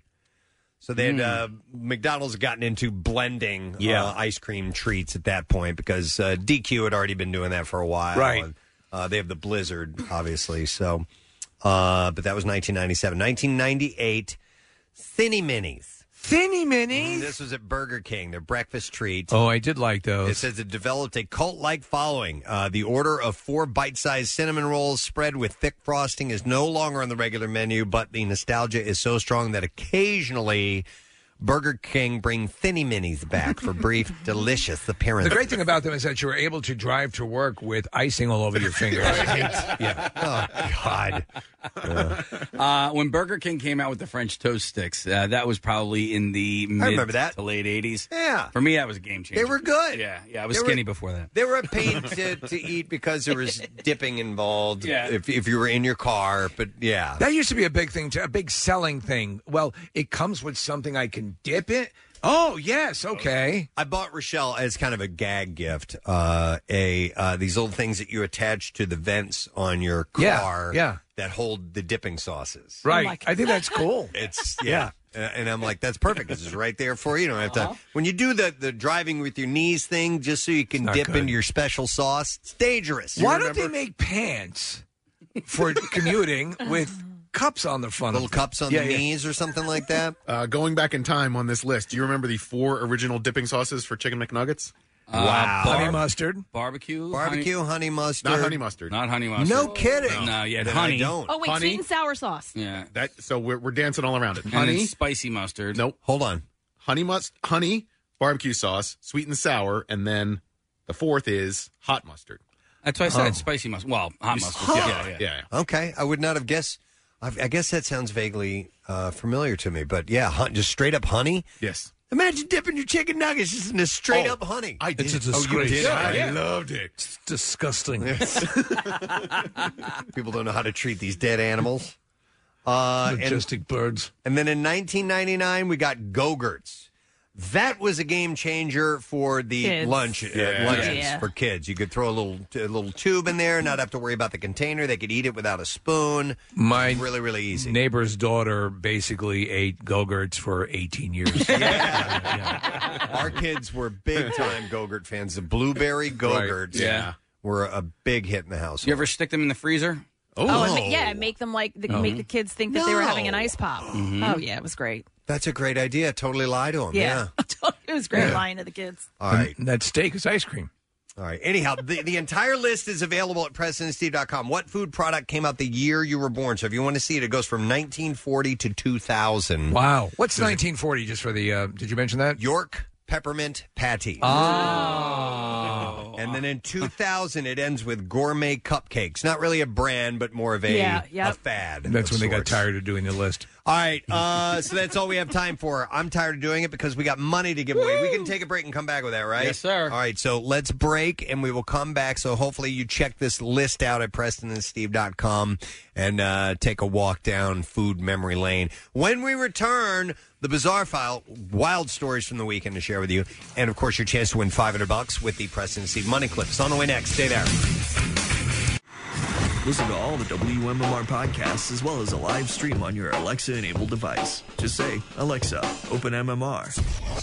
The most hated jeweler in America makes it so easy to get engaged. Meet the beautiful, classy, and brilliant Krista. She's Steven's most loved engagement ring and will dazzle. She takes the stress and guesswork out of finding the perfect ring. A bright white, high quality, round brilliant diamond in a classic solitaire setting. Meet Krista today starting at under $700. Online at IHateStevenSinger.com or at the other corner of 8th and Walnut by appointment only. Free shipping and interest free financing. It's so easy. Steven Singer Jewelers. That's IHateStevenSinger.com.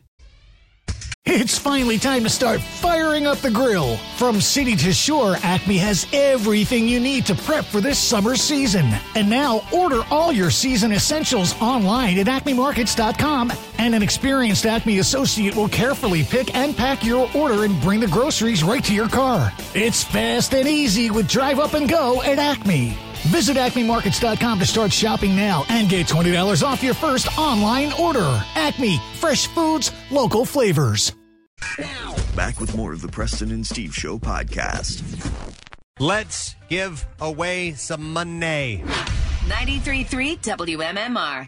It's time for a Preston and Steve money clip. Do it live!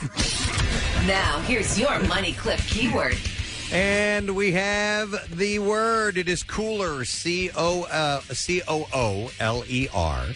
And you will have until 15 minutes after the hour to enter it. There are three ways for you to do that very thing. You can uh, text it to a special contest short code number, which is 45911. Or if you'd like to be entered for the $10,000 grand prize, enter it via the MMR app or at WMMR.com. One random entry wins $500 in our company wide contest, and that person will get a call from our company, Beasley. So make sure that you answer your phone if you enter. Contest rules available at WMMR.com. And the wonderful people at Hyundai City sponsor this contest. The word again is cooler, C O O L E R. And a good luck to you. WMMR presents Preston and Steve's Bizarre, File. Brought to you by Naturalawn of America. Safer for you, your lawn, kids, and pets. You can schedule their full service program and get free seeding every year. Call 800 Free Seed. Natural Lawn of America, greener grass, fewer weeds, uh, guaranteed.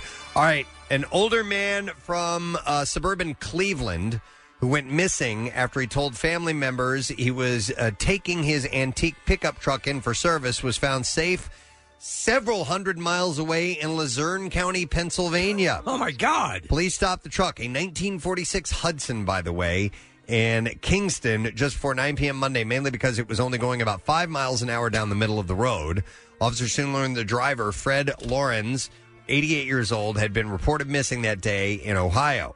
Lawrence uh, told police that he remembered driving on mostly rural back roads during his 350 mile drive that landed him in Kingston. He also told them that he wanted to continue traveling and asked where the nearest gas station was. I'm going on a booty call. Uh, Officer Tom McTagg said he told us he was going to have the truck worked on and got lost and then kept driving. He said he gassed up three times. He thought he was in Ohio, and I'm like, no, bud, you are in Pennsylvania. After being evaluated at a hospital, Lorenz was released to family members from Philadelphia. A son from Ohio later picked him up in Philly. Oh, Uh, man. and while police were told Lorenz has medical problems, including dementia, uh, McTagg said the man had his wits about him and he was very Well, cooperative. that's very cool. I, I- I would not have been thrilled if I was traveling behind him at five miles Right, an hour. right, 350 miles. Yeah. Uh, listen to this. A person was rescued Wednesday afternoon in Missoula after becoming trapped in a silo and being buried up to his neck in sand. Oh my god! A fi- and wait till you hear how they got him out of here. So the fire department reported and found the man inside a 35 foot tall elevated silo, buried in sand with only his face exposed. Oh, Jesus Christ. He That's, was- that's like every nightmare. And he was approximately 25 feet below the only entrance, which was a small manhole near the top of the silo. Now, emergency responders used a pulley system. They lowered a rescuer with ropes and a harness to the victim. The, the rescuer then used a large diameter vacuum hose. Uh, several of them that were extended to form two uh, public works, uh, fr- extended from two public works trucks to carefully remove sand from around him. So they vacuumed. Well, the they would sand have out. to. I thought that you said they're going to put the nozzle on his forehead and lift him out that way, Preston. Uh, He ate sand. You ate sand? That's right. There was uh, constant concern throughout the rescue and measures taken to keep the existing sand from inside the silo from sloughing off and burying the victim completely. After about two and a half hours, the victim was freed and hoisted to the entrance above. Uh, to lower him to the ground, first responders used a technique called high point pickoff, which utilized a ladder truck as the high point, and they were then able to lower the victim using a pulley system to an ambulance. Uh, he was taken to the hospital, later released with no injury. So I don't know how he ended up in the silo, but that's a wild story. A lot of people don't know that if you're in something like that, whether it be grain or sand or whatever, as you s- start to move, it's like quicksand. Yep. A Seattle man who prosecutors say may be mentally ill was charged Tuesday with second degree murder accused of killing his brother with a four foot long sword. Bucky Wolf was ordered held in lieu of a million dollars bail during his first court appearance Monday, but prosecutors have since requested that Wolf be held without bail given the extreme danger that he poses to the community. Uh, the defendant's actions jamming the tang end of a four foot long sharpened metal blade sword like instrument completely through the victim's head and killing him demonstrate the Oh! danger he possesses, the prosecutor Scott O'Toole wrote. What did you do, Bucky? They said, moreover, the defendant appears to be severely mentally ill. He uh, killed was James Wolf, the man's brother. So Bucky Wolf called 911 on Sunday and told dispatchers he had killed his brother because he thought his brother was a lizard. Uh, he continued to ramble, saying, Kill me. I can't live in this reality. And God told me he was a lizard. Uh, Wolf was able to provide his home address where Seattle police found James Wolf dead. Uh, the charges say Bucky Wolf lived in a mother in law apartment on the property while his brother and father lived in the main house. Wolf was arrested a short time after calling 911. During an interview with police, Wolf claimed to have been diagnosed with schizophrenia, told homicide detectives that their eyes and mouths were changing, and asked if they could see lizards in the room. So, dude, stabbed him through the head. So, uh, did uh, this was obviously something that was going on for a while? Did they know he had a sword in his possession? No idea. No idea. Wow. A former Instagram glamour model threatened to blow up a plane from Melbourne to Auckland after demanding a glass of wine. Ah, yes. Hannah Totes Lee- Adorbs just threatened to blow up this plane. Hannah Lee Pearson was charged over the dramatic mid flight disturb- disturbance on an Air New Zealand flight. Uh, Pearson admitted a charge of disorderly conduct in court. There were 72 other passengers on board the trans, uh, Tas- trans Tasman flight. After the crew began serving food and beverage, Pearson requested a glass of wine. But when crew told her her ticket did not cover wine and that she would need to buy one from the menu, she began abusing a member of the flight crew, yelling, I don't give an F. Give me an effing wine, she yelled uh, at the top of her voice. Then she stood up and yelled, I'll effing get it myself.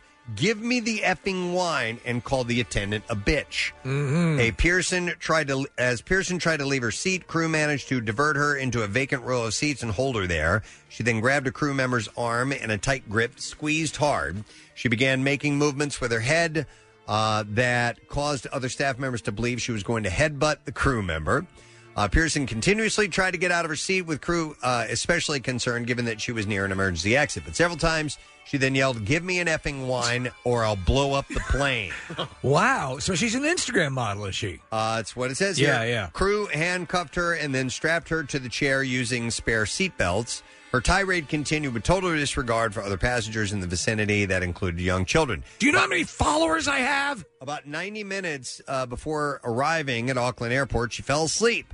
But when she woke up upon landing, she continued her verbal abuse. After pleading guilty today, though, her lawyer said she intended to apply for a discharge without conviction, saying that a conviction would have travel consequences for her. Well, maybe that should be the case. Uh, the judge was she Al- amped up on anything? Alistar Garland, they didn't indicate in the story. Alistar Garland uh, said, remarked that the airline would probably be quite happy if she didn't travel. yeah. The judge also asked her lawyer if she had an alcohol problem, and she accepted that alcohol has been an issue in the past. I'd say so. Uh, so I'm is just a this- casual observer. Is this the same one, Nick? Yeah, Hannah Lee Pearson. She's not that popular. I think she's a model on Instagram who thinks she's an Instagram model. Oh, Okay. so I'm on Instagram. Am I a model? Uh, yes, you are. Yes, you Yeah, are. yeah. Congratulations. Congrats. All right. Anyhow, You I are guess now. They needed a title for her in this particular story, so they gave her Instagram model. All right, and there you go. That's where I had the bizarre file. I have other really great stories that I'm going to get to in the next installment of the B file, so don't miss it because there's some really great stuff. Uh, by the way, you have roughly five minutes left. We're going till 15 after the hour with your opportunity to win with the President Steve Money Clip giveaway for this hour. The word you need to enter is cooler, and I'll tell you how to do that one more time. You can do it via text to the special contest short code number, which is 45911. Uh, if you'd like to be entered for the $10,000 grand prize, you enter it through the MMR app or at WMMR.com. So again, the word is cooler. C O O L E R. We're going to take a break. A couple of guests coming up uh, from the uh, Shock Talks. Ed Gein, The Real Psycho Show on Discovery Plus. Steve Shippey will join us, and outstanding actor Barry Pepper. Yes. Will be on the program too. We'll be back in a moment. The Preston and Steve Small Business Love You, Help You line. Sandy Chic Couture is a clothing brand for men and women. Styles created in only two to three different styles. Created collection from West Africa of vibrant, bold patterns. For the busy mom who's a fashionista, the girl who loves looking chic for brunch or date night, the guy who needs a staple piece. Follow me on IG and Facebook at S A N D Y C H I C C O U T U R E and sandychicouture.com. Thank you. Next message. Hey guys, David Ivy here, General Manager at Angry Jack's Axe Throwing, located in Nexton, Pennsylvania. We offer one hour and two hour coached axe throwing sessions as well as leagues Wednesday to Sunday. Give us a call or check us out at angryjacksaxes.com. Feel free to follow us on Facebook or Instagram and get your axe in here. The Love You, Help You line. Shop local because small business needs our help. Find out more at PrestonandSteve.com. 93.3 WMMR. Putting Philly first. Sponsored by DellAutoGroup.com, where Jack really does sell them for less. Before we're gonna uh, get what we get into here, I did, yesterday I did take a drive. I was coming back from uh, the the shore, and it was so nice to see some fields of green. Oh, yeah. Mm-hmm. the trees are starting to happen, and it, we're just we're just a couple of weeks Oh, away from.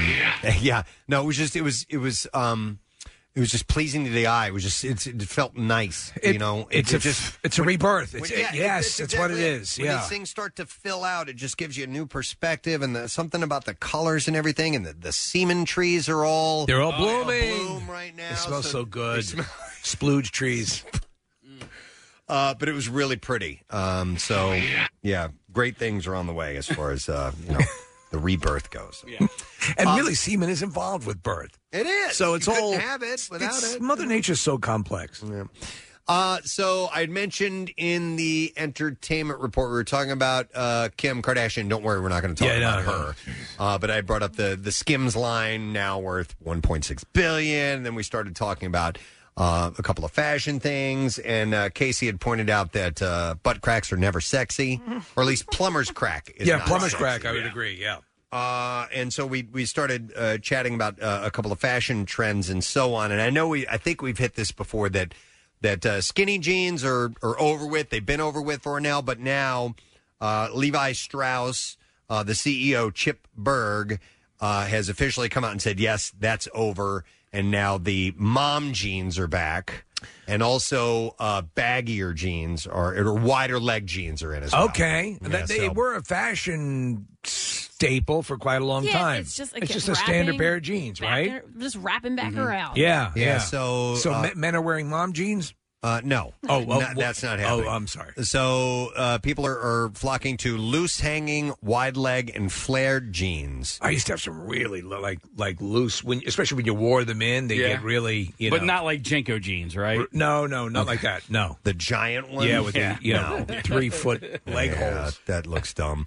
Uh, and I- and I and I was too late for uh, bell bottoms. They were never around Yeah. when I was uh, uh, younger. But I, wonder if Love those them. will love them. You like oh, those? yeah, they're back. I, Bell-bottom I think jeans? they're cool looking. Yeah, I like them.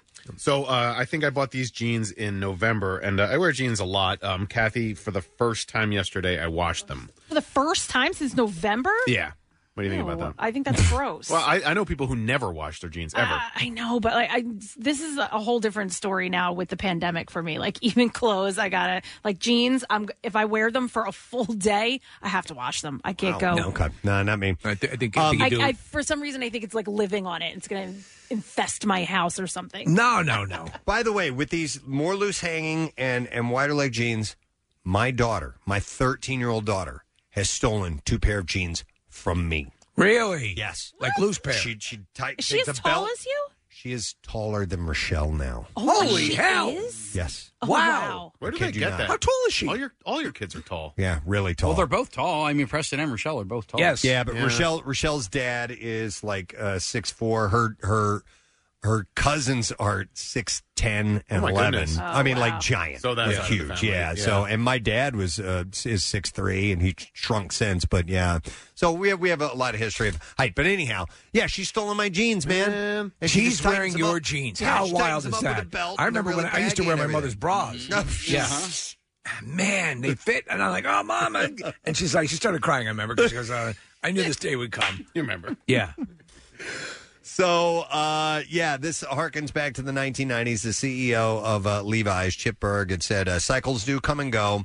And I think the pandemic definitely played a contributing role to consumers looking for a more comfortable, more relaxing denim. Is that where we're going because of uh, COVID, Kathy? Um, comfort? Uh, Oh, yeah. Real? I know it already Yes. has, but is that going to continue to translate as hopefully we're eradicating this this scourge of our, uh, no, of I our think world? you mean like the com- the comfort clothing. Yeah. No, I think that that's going to sort of phase its way out now that people are can go back out and get dressed up again, and women can wear heels and all Uh, that. Okay, well, for the time being, they're saying though that this is they're they're now going to market these even more. they they these you know at least baggier jeans. I think it's going to stay because I tell you what, I, th- I think jean wearing and um, uh, all of that stuff will be, uh, or casual wear at work will be, you, you know what I'm saying? Wait. You, you've had people have been so used to wearing casual uh, clothing at working from home. So I just read an article that that's a major issue that businesses are having because people have been able to wear their sweatpants or Right. even jeans and not have to put their suit on like they Right. normally do or if you're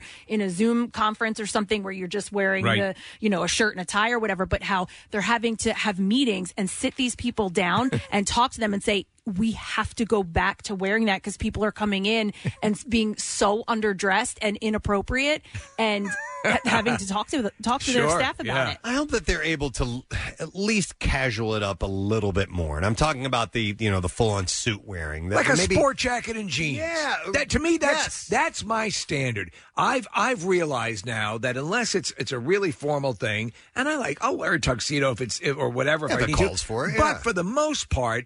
I think you can get away with a good, sp- a nice sport jacket and jeans at just about anything up and down the um the, the dress demand. So even if it's a little bit higher end, you can get away with that, and you know just casual, you can get away with that as well. I think it's totally applicable. You know, one of the industries where they're having the biggest problem, teachers.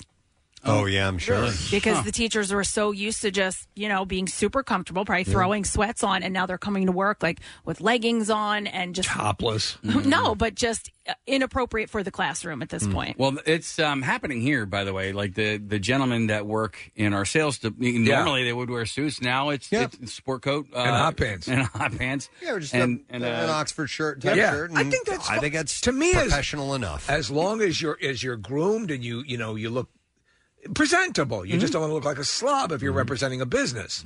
Um, so one of the reasons that I changed the way, not completely changed, but um, the way that I dressed when I came to work beca- was because of our sales staff. Right. Because we would sit in meetings with them or we would have conversations with them and I would feel uncomfortable. I'm like, they're here in a full suit and I've got like whatever I had on. So I started to actually wear like regular shoes and not sneakers and all of that kind of stuff because I didn't want to feel really uncomfortable. Yeah, this was, I, mean, this that. was years, I lost years, that years ago. years ago. I'll be we Preston, you know, we'll be sitting there in shorts, oh yeah. Oh. sneakers, and you know, uh, John Wick T-shirt. And uh, it- but it's just the nature of the beat. Well, and Also, that's the thing, but I trade-off is we get in. I get in here at four, you know, twenty in the morning. Yeah, who wants to put a suit Yeah, on at yeah, yeah. 4:20 in the morning? I get it, but yeah, so it made me feel uncomfortable, and and so I you know stopped doing that, and I sort of tried to dress up a little bit, but now we don't see them.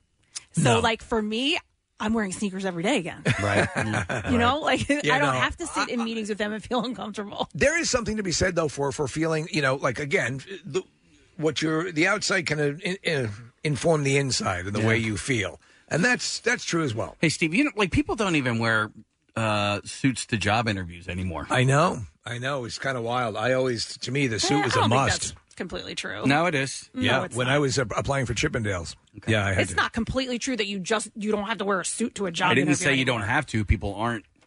People aren't wearing I'm, I'm I guess telling it you. depends on what job you're, Yeah. uh, you're you're interviewing for. But yes, I could see a more casual approach might be kind of the norm right now. Casey, when's the last time you've worn jeans? Do you even own a pair of jeans? I do. I do. Um, I wore jeans probably a couple of months ago. Okay. I think, uh, man. Uh, you just don't like the way they feel. I know. no, that, right? no, they're a little too stiff. Yeah. Yeah. Um, so maybe these looser, uh, this looser thing. No, I, I like my sweatpants. You know, here's the deal, man.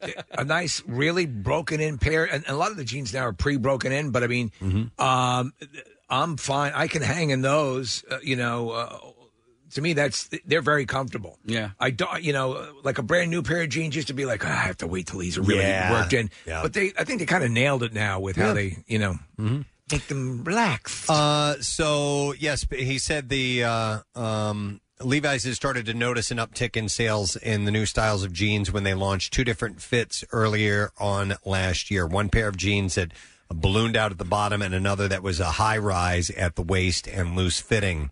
Uh, they're definitely taking off, he said, and it's uh, a new trend for both females and males. I know I've mentioned this a couple times, but uh, Jeff Goldblum does the show. Sorry, Kathy, were you going to say something? No, no, go ahead. Uh, Jeff Goldblum does the show on Disney Plus, and he visited the um, Levi Strauss uh, factory in, in San Francisco. It's really amazing the history of the jeans, and again, it's Jeff Goldblum being Jeff Goldblum, but they they uh, all come out. A lot of the jeans co- uh, jeans come out the same way, and then they can use these these lasers to like um, lighten them to put in designs. Um, it's it's a really Hmm. fascinating industry, and uh, kind of. Um, and uh, and the way that they do it uh, is worth a watch. It's a half hour show on Disney Plus if you want to check it out. all right. Um, so you guys know my friend Elisa is a stylist uh, Yes. for Fox 29, and she actually just did a segment on denim and, and what jeans people are wearing. Uh, her Instagram is at dressing underscore Jane, but she she uh, lays it all out. So it's boyfriend jean, mom wide, paper leg straight, and she says the skinny is not completely going away. Mm. All right, so she's the one who who like uh, sexifies up Alex Holly for the that nighttime show that they. Yeah, uh, and they- listen, she I've known Elisa since we were 15 years old. She is one of the most knowledgeable people about Right. fashion that I know. She wears the trend two years before it comes out. Right, right. Should you do that or not? What? Be ahead of the trend. well, when you're somebody, y- yeah, when you're someone like her, yes, I mean she's in that industry, so she's around people who are, you know, like Kardashians who are setting trends. You Mhm. know, she'll run in that Could that you- group of industry people. Could you Mm, ask her if shorts and John Wick t-shirts are? I'm gonna, if it's okay for meetings, yes, yeah, for meetings, Uh, for but- interviews. when I saw this article, uh, they had pictures of uh, like, I guess I don't know when it was, but it was like really low jeans. When would that was that the thing? No, it was for women. Okay, it was a beautiful thing. It was Uh, yes, no, for- pictures yeah. I looked at. I You used to had wear be them just above the skinny. pubes. You had to s- be skinny to pull it off. I think that was I. I feel like I was the beginning of college uh, for that, so like 96, 97. That was a good trend. Yeah. I remember that that they were super low. It But the was- thing is, is that you're you're almost rendered immobile because you do any sort of movement and and have your asses hanging. hanging out. Yeah. Uh, so the shift has been driven, it says, in large part by younger consumers. Gen Z is all over the so-called mom jeans right now. So, uh, what am I doing here? Uh, I'm going to go to Sean. Hi, Sean. Good morning. Gadzooks, everybody. Gadzooks, buddy. What's up? So before COVID, me and my wife went to Cabela's uh, to get honeymoon to Iceland, and then, uh, long story short, we had to cancel it. But what we ended up buying at Cabela's were these awesome cargo pants that had like a flannel lining on the inside. So it was like these utility pants that felt like pajamas. And boy, did I use them for everything! Yeah. oh. I still use them for everything During COVID, yeah. during COVID, a day or a night with the in-laws, everything. Nice. I think you can. Again, it's it's the way you present. It depends on what you're, you, how you wear what you're wearing. You know, if you're- exactly. yeah, If you're it- wearing like a if you're wearing like a nice flannel with these, you know, flannel lining cargo pants, man, you look pretty good. yeah. I mean, see, that's it's, it's, it's an attitude and presentation. I actually, uh, I'm going to defend uh, cargo pants a little bit here because I'm I know Kathy would probably beat up on them, but uh, we, were, we were going for a bike ride to the shore Right. the other day, and, and I was wearing regular, you know, just two pockets or, you know, back Yeah, pockets and right, front yeah. pockets. And I realized that I needed several things with me while we're on the run. I'm like, I'm going to go change into my cargo pants. Okay. So that I can put my wallet in one and my Cargo. mask in Yeah. another and my keys here and I did all these other little Yeah. things that I did. So there you go. I, I agree. Like s- so, the some of the sh- some of the uh, shorts, and I have even like stuff that's they they're hiking shorts. They're a little thicker for the winter, and uh, they have zippered pockets on them, which I, Yeah. which is Oh, awesome. Dude, it's awesome. All of my Adidas pants have zipper Yeah, pockets. I'm like, because you know when you're bop- bopping along, you don't want Uh-huh. stuff to fall out. I love 'em. See, like, like, if- see, if a job interview gets very aggressive and you do a handstand, Yeah. you don't want stuff to fall You out. don't want things falling out. That, Yeah. now that would Look be what I can embarrassing. do. Yeah. Dude, you just dropped all that change out of your pocket. Yeah. What if there's a condom too? what if you asked me to do a handstand? Yeah. Yeah. Better, yeah. You got to cover all your You gotta- bases, man. You got to have zippers on your pocket. Look what I can do. well, you'd make a hell of a lawyer. Oh my god. Anyhow, all right. So there, there's your fashion update. Um, oh, you know what? Kathy had sent me this article uh, on Friday, I think it was about figging, right? yeah. you ever shut ginger up your butt before? Preston, No. this article is very informative. It's not about figging. it's about a show we watch called Servant. Yes. And Oh, there's yeah. a really neat uh, aspect to this. They're going to be filming their fir- third season, and um, the couple that owns the home that they shoot this show in it's in it's in Philly. It's in Yes. Center City. I don't know. I wonder where that is. Oh, it's in uh, like near Rittenhouse, right, Marissa? Yeah, didn't she see it? Yeah. See Yeah. them filming? Yeah, it's right on Spruce Street between 21st and 22nd. Okay. So the, the that's the exteriors. Do we know? uh, Yeah, they do it inside too. They're filming actually inside the house. Okay, very yeah, cool. yeah. All so, right. so here's the st- the deal with that. That the owner of the owners of the home are Jay and Stacy Storm, uh, and uh, they have their own kids. And Stacy is an architect. She had redesigned that house. It's an it's from 1850. It's so cool. And she redi- redesigned that house from top to bottom. Uh, so they were obviously flattered when the uh, producers wanted them to, you know, to use that location.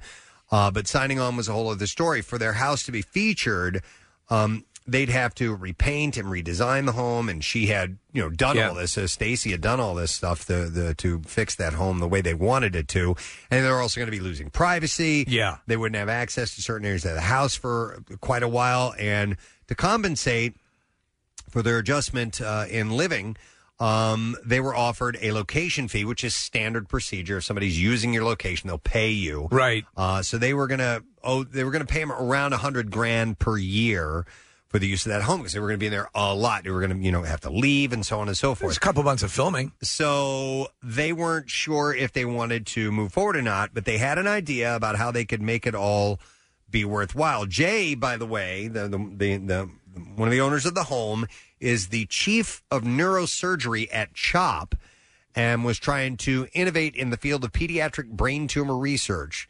And Stacy said, We didn't need the money ourselves, but it seemed like an opportunity for the center that could be really special. We realized it would be disruptive to our lives, but that the upside for the research and lab would greatly outweigh that. So the couple agreed to go along with the filming plan if the show would donate the fee to Jay's research initiative, which is called the Center for Data Driven Discovery in Biomedicine at CHOP, with the goal of expanding their existing programs and raising the center's profile through uh, the partnership with the show. So they are donating all that money. That's awesome. Uh, to this uh, initiative at uh, CHOP. How So cool it's is that? Four seasons, right? Which we know. uh, Yep, It's for Knight, sure. Knight himself said it'll wrap up in the fourth season. Yep. That is awesome.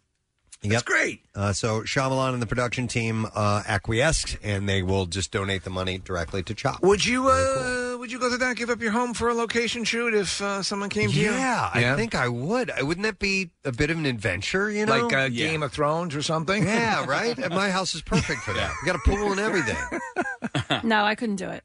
No, No, when we had when we did the the whatever the makeover show, I forget which what it was called, the one that we did. I I like I couldn't take it, even though I was getting something out of it. Like I Right. couldn't take the people and their things and the mess. Right. and I just I was like I got to get out of It here. is This- this gotta- Could you imagine servant in the background? Kathy's like, don't don't step on that. Totally, Pre- uh, Steve. uh, Yeah, yes, yeah, I would yeah. be like that, and not. I don't even mean like the the mess from the work that's being done. I mean like their like Just the equipment their sitting around. bags, their Yeah. equipment, their lunches, their you know They're apple cores. I- yeah, kind of. yeah. Where's my baby? He better not be in my living room. Um. Wow. No, I think I think it'd be pretty damn cool because, and then if Yeah. it's a hit, right?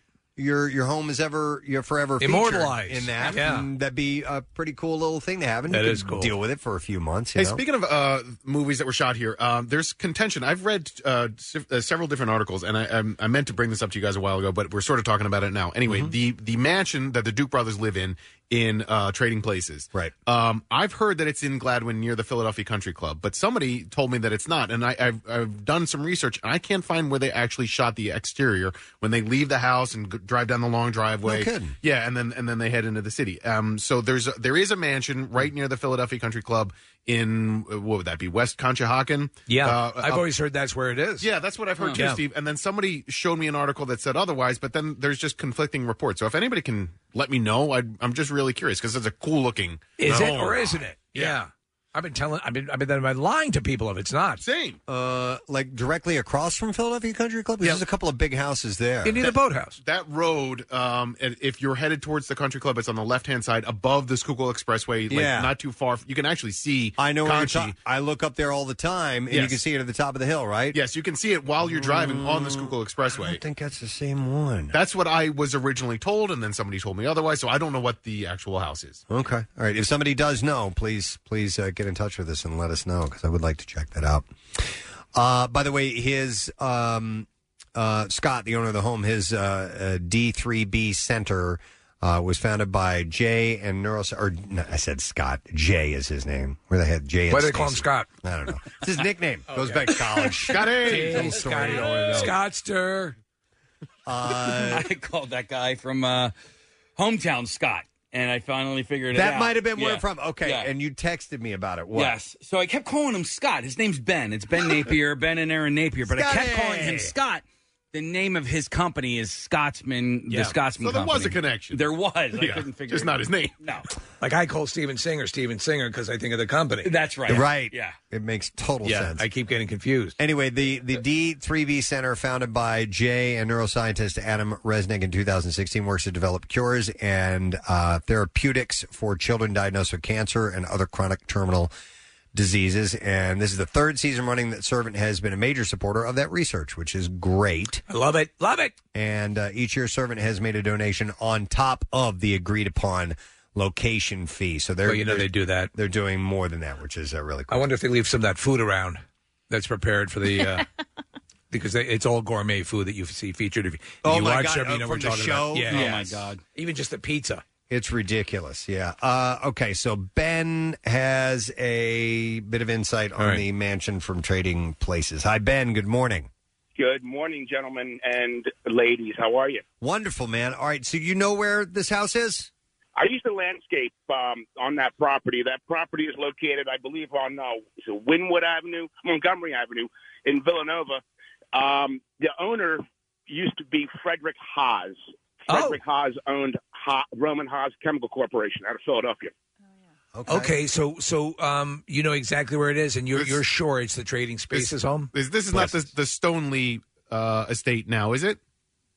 I'm not sure. I'm not sure the name of the estate, but um, that's where the scene from Trading Places was shot at that doorway. Okay. And even some of the, the footage inside the house is the actual house in Villanova. Yeah, now it's the Peckerwood Estate. Peckerwood. Uh, Maybe. All right. Thanks, man. Appreciate it, bud. have a good day. All right. See you. Does that help you, Nick? Yeah, except that I'm It not really sure he's doesn't. right I mean, because several other people are texting in other things. Okay. Uh, hang on a second. Uh, Louise has a different filming at their house uh story here. Hi, Louise. Good morning. Hi, how are you? Wonderful. What's up? Okay, well, that TV show that um uh, that they filmed here, Dispatches from Elsewhere. Jason Siegel, right? Yes, Yeah. they used my next door neighbor's house for um in the last episode when he's they show his flashback when he's a child. Okay. they used my next door neighbor's house. It was only on the show for maybe 10 seconds because when I watched, I kept waiting for it. Um, but it took them three days. They, um, her house is very, it, it's an old house, but it's very pristine. She, she keeps it really nice. Uh, they had, they had to close off the street. They had to, um, they had, you know, people everywhere. Right. Uh, We had to move our cars out of the driveway because it was supposed to be taking place in the 1950s. Did And they didn't pay want you for any- that? I mean, uh, no, what- they paid her they paid her. I think they paid her like a thousand dollars or something. It Yeah, wasn't- but like it it's wasn't yep. amazing. It sounds like you're inconvenienced as well, it and was horribly inconvenienced. It was Halloween, and um, they blocked off the street. I, I had all this candy. I couldn't. There was no trick or treaters because they blocked everything off. Nobody could come. Um, we had to keep our cars out of the driveway until they were done. Um, I ended up. My car was parked on the next block overnight. It was. It was really. Listen, It, was really. A lot of inconvenience to me, and I didn't get a penny out of It, it. it's great that the business comes in, but I, I, it can be. You, you should have during a critical scene when it's supposed to be like 1953 or something. You should have driven through the scene in your Tesla. Yeah, that would have been that would have been would have been funny, but it was how we ended up. And I looked at the thing. They never. I said, "Oh, maybe you'll see my house out their window." No, Nothing. Uh, they had like five seconds of them in the li- in the living room. That was it. You Right. know, and it was All right. it was crazy, and it wasn't even in Center City. I live in Lansdowne in Delco, so they weren't even in Center City. We appreciate it, Louise. All right, thanks, Louise. Thank you. All right. Uh, so we got this in. This is actually the official Duke's Mansion is on Long Island. That's what I thought. Yeah. it's not. It's Mm. not here at all. That's not it's in called M- Philadelphia. Mill Neck Manor, forty Frost Road, uh, forty Frost Mill Road in Mill Neck, New York. Oh, Yeah, I- so- I know that. Yes. So the uh, the caller that was talking about the Hazas thing, that it's called Stoneleigh. It's right near Villanova's campus. It's a, it's a really cool place. It used to be um, wealthy home, and now it's this park that you can. It's open to the public. Anybody can go there. But that, I've I've heard so many different reports about the Duke Mansion, uh, about it, uh, you know, in and around Philadelphia. None of those reports are true. Is It's it on- possible that's where they shot 48 hours? Uh, I don't think so. No, but yeah, the the Duke Mansion's on Long Island. That was in San Francisco. Norbert, maybe Norbert. I'm not sure. Uh, you guys have seen the series where the guy goes up to these ridiculously huge houses, yes, knocks on the front door, and asks them, "What do you do for a living?" Yeah. uh, I we love it. talked about that. Yeah, we thought we wanted to do that, but send Gary Lauer out. Yeah, yeah, yeah. I think would be the way. oh What do I do for a living? uh, nothing. Bingo. you okay, sir? Uh, I would love to do that, es- especially in um, Gladwin and Nick, the areas that you were talking about, because I Ah. do from time to time when when the Schuylkill Expressway is backed up, I'll take Conshohocken State Road and go that way up through to Conshohocken, and you drive by some of these estates, and it's just uh, Aren't you effing nosy just- when it comes to that? Yeah, I am. I am Uh, totally. So I'm curious. There's, there's a new uh, a condo complex up here, the Luxor. Have you seen it? Uh, it- it's um, if you pa- if you go down Presidential, um, you know, i i- heading down towards where the Longhorn Steakhouse is, Yeah. heading up to City Line. Yeah. it's now. You saw a case, right? did. Yeah, it's on the left, and they they're. Oh yeah, yeah, yeah, yeah. I remember when yeah, they were redoing when they're building that. mm-hmm. it. Yeah, and I'm like, where the Panera is, right?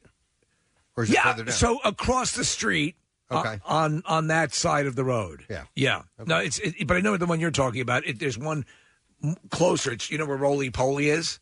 Yeah, yeah. It's next to that. Okay. Yeah. Oh. You ever get off the Schuylkill at Gladwin and go right, go underneath that overpass, that Yeah. that little overpass? Like if you, it- along the river. yeah, if you go that way, not along the river, but when, once you like pass that Mhm. and then you get up, you take like a little bit of a different way. You eventually end up on Conshohocken State Road, but there's some really neat looking houses. I didn't know back there were there. that many Powerball winners out there. Like I don't, Yeah, right. I don't Yeah. know where their money comes from because it's astounding. Wealth. It's crazy money. There's one Spanish style looking house and it's kind of like set down. So when you drive by it, you're looking over top of it. And I always, I'm like, what do they do? And where did they get that style? You know what? And how can I extort them? I'd be, I'd be careful because that person living there could be a serial killer. And here's your segue, gang, because our guest is on the line and he's on to talk about uh, his show Discovery uh, Plus, which Steve, you already watched. I This, watched right? this last night. I really enjoyed it. It's called Shock Docs Ed Gein, the real psycho. And for those of you who don't know the Ed Gein story, we'll mm, touch on that a little bit. But he's the inspiration for all kinds of stuff, all kinds of you know, Buffalo Bill, and He's Norman Bates. yeah, yeah, Norman Bates, all that stuff. So please welcome uh, the host of the show, Mr. Steve Shippey, is on. with us. Hey, Steve. Good morning, sir. Hey, good morning. How you guys doing? Good, Steve. So it, did I read correctly? This is the first time that cameras have been allowed on the the Gein property since all that went down. Yeah, absolutely. It's the very first time since Gene was arrested about 50 years ago. You, you know it's interesting, Steve. So I watched uh, the show last night, and it- it's it's two things running simultaneously. It's a paranormal investigation. It's also uh, a history with um, stuff that I had not seen before, and, and as you said, access to areas. Um, you know that that actually helped me put all of this. We've heard this forever. Obviously, this occurred in 1957. You know, I've um, I've I've um, we've all sort of drawn to this stuff just because we can't comprehend it. But to see um, where the Gein farm was in relationship to the town of Plainfield, and and then you lo- you know through the the um, CGI and stuff, you're able to put the house where it was on the farm and everything. I just found that so i- incredibly chilling to see where this was going on in relationship. How he could go in and out of town, but no one knew what was going out on the farm. It was just, it was kind of a wild thing. It, it really, yeah, it really was. I mean, it was you know kind of chilling for us just to be out on the farm and kind of realizing, you know, this was kind of Gein's ritualistic behavior. You know, he would comb through the obituaries, he'd look for recently deceased women that he thought resembled his mother, and then he would sneak out into the cemetery right after the funeral. Once the sun went down, dig him up, and then you know put him in his truck, and then sneak him back to the farm, and then all the ghoulish things that you know he did once he got there. And here we are standing on that property. So you begin the the special begins with them um, in '57. They respond after the uh, woman in the hard, hardware store warden uh, hardware store goes missing, and they so he they have they they they get Gein and they they put him in jail and they go to investigate his house and what they find. Give us a list of some of the stuff they find because it's just mind blowing. Oh man, so many things. They they, they found human skulls with the tops cut off that he was using as, as bowls to eat out of. Uh, bones turned into silverware. Uh, one of the most disturbing things and, and most notable things is they found a full body skin suit, uh, you know, made from from women's skins that he would dress up in. Uh, he would you tell a psychologist that he would put it on and kind of dance around the yard, and he would do it at night as to not be seen by anybody. I, I what blew my mind was the, the the belt made from female nipples. Oh my God. Yeah. Yes. Uh, and, and and a pair of lips used as a window shade drawstring. Uh, yes, and he would also use skins, uh, human skin to upholster chairs, lampshades. Um, you know, th- even more things that kind of, you know, it, it is public record, but not often talked about. He would have skulls uh, hanging on the wall at eye level, almost like it was company to him, or he would communicate with them. And, and and so his mother, so in, in classic psycho fashion, which is Robert Block, I believe is the author's name was based it on. His his mother was his, his dad was really kind of an alcoholic who died early on, and his mother was a very um, domineering woman. He had an older brother who had who had died young, and so he was he was in this house with her, and and, and she really mistreated him really badly. Correct. Yeah, absolutely. Yeah, she basically instilled in him uh, from day one that that humans were were inherently evil, particularly women. And you bring up his brother, which is very interesting. If you dig into the case, uh, you'll see that uh, uh, Dean went to authorities and, and flagged them down and said, uh, you know, I, I think my brother is hurt. He, he's trying to put out this, you know, this fire on the edge of the field on the farm here. And uh, they said, okay, well, where is he? Well, I don't know. I haven't seen him in a while, but yet he was able to lead them right to his body. And uh, Yeah. they were, and it was very bizarre circumstances behind the death. But uh, you know, at the time, they just wouldn't think uh, his own brother would have done it. But in hindsight, they they believe, they speculate that may have been Gein's first victim. Uh, so, Steve, you know the, the the story's been told several times uh, about all that took place. And Ed Gein, what what approach were you guys taking with this uh, with uh, the shock docs? Well, you know, we we went down, uh, I guess, a completely different path in the sense of, I mean, we definitely wanted to document and chronicle who he was, uh, what made him ultimately who he became, and what he had done.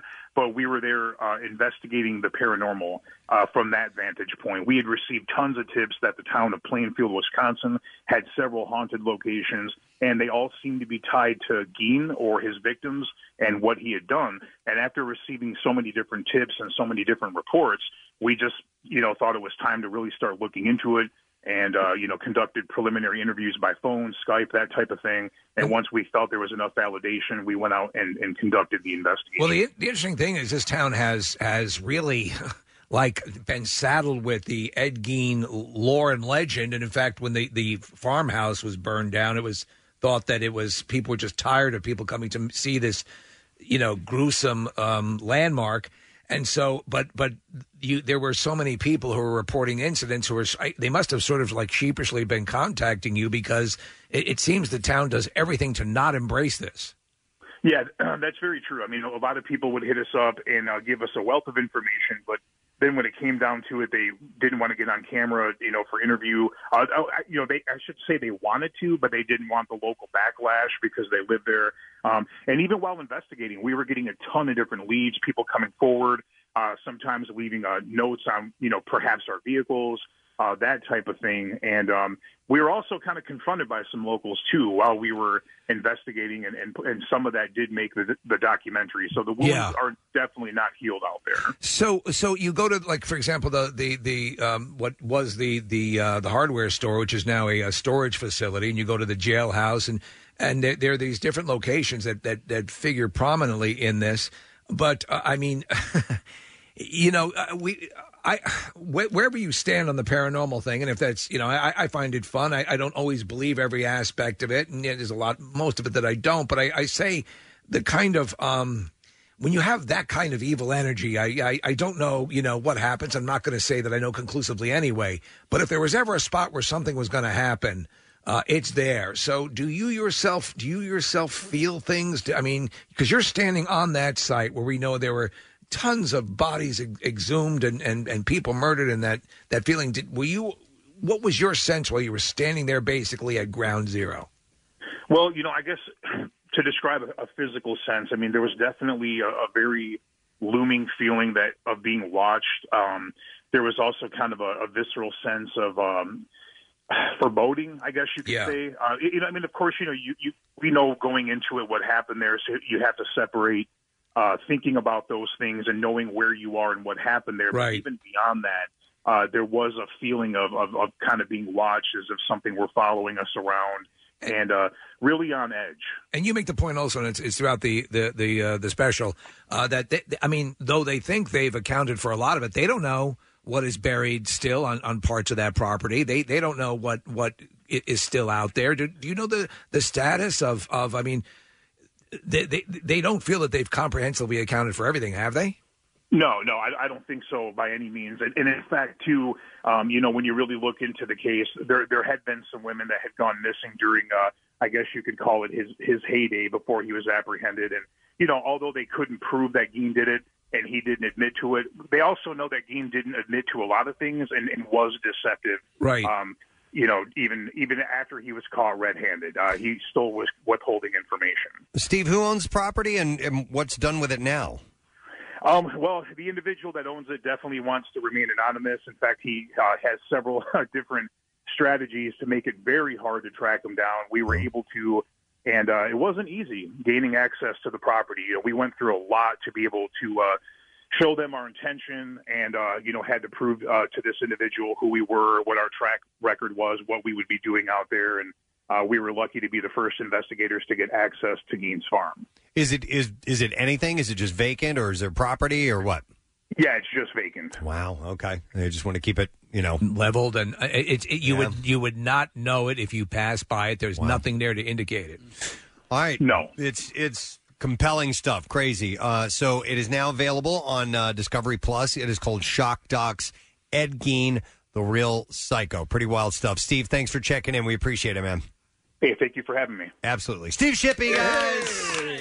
It's a wild story. Just oh, you can't even imagine. Hannibal Lecter, Yeah. uh, uh, Norman Bates, uh, the Texas Chainsaw Massacre. It's all based on the Ed Gein story. Yeah, all different little aspects. of- aspects, yeah. He was certifiable. All right, I want to break because we got a guest coming up, and uh, we are going to talk to Barry Pepper. Great. When we return, he's got a movie called Trigger Point, which is available. He's just a fantastic actor. Um, and we also have another shot at you winning $500 this morning with the Preston and Steve money clip. So make sure you stay with us. More things included with that. We'll be right back in a sec. MMR spotlights the best rock in Philadelphia with Jackson's local shots. That's right, and this month's artist is Liz DeLees.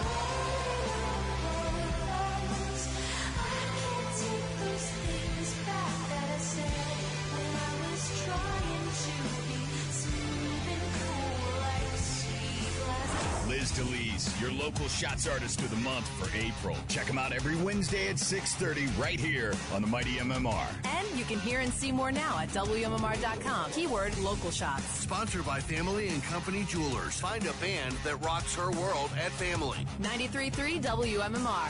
Everything that rocks. Philly.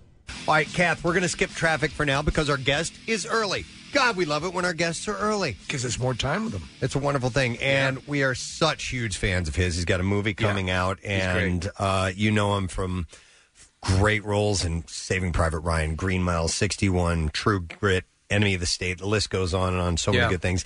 And now a movie called Trigger Point, which is Looks good. available in theaters and on demand Friday. Please welcome Mr. Barry Pepper to our show. Hey, Barry, how you doing, man?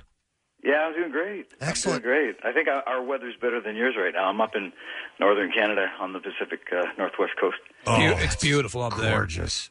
yeah, it is beautiful. But I, it's surprised we kind of came out of the doldrums just recently, and we're into some nicer weather now. So motorcycling weather, and um, my mood is changing. Beautiful. It- It's crazy how it does that, right? Good weather Yeah, gives you yeah. good moods. Hey, Barry, so uh, trigger point. I was just watching uh, the trailer. Um, it looks great. You look great. And I wanted to ask is the worst you've ever looked in True Grit? Because you were an ugly bastard in that. Yeah, that was fun. The book that the Coen Brothers based it on, they they didn't go back to sort of the original John Wayne film. They went back to the the novelette uh, that that his film was was loosely based on. And what I had read in there was that uh, Rooster Cogburn, who Jeff Bridges plays, had shot Lucky Ned Pepper in the mouth when they had this previous dust up. Yeah, wow. In a pri- in a prior in a prior uh, exchange, and so I thought, oh, that'd be great. That'd be great fun to to go in with, uh, you know, busted up teeth and, a, and kind of a locked jaw.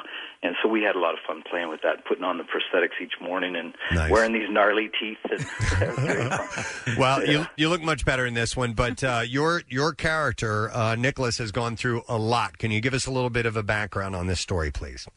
yeah, he's he's a retired CIA special operator who who's he's kind of he's in his former life he would have led like an invisible team of elite assassins, sort of. Uh, you know, uh, terrorizing the terrorists, if you will. And so he's now retired and living off the grid in solitude. And, and so when we meet him, we, we learn a bit through his past, through these nightmares and flashbacks that he's having of a traumatic event that he's been through. And, and because of the trauma, he only has these shock memories and glimpses of uh, fragments of what transpired in his past. And so we're learning, as he's learning, but what we do know, and he knows, is that he was accused of giving up the names of his entire team of special operatives who have been, now been assassinated.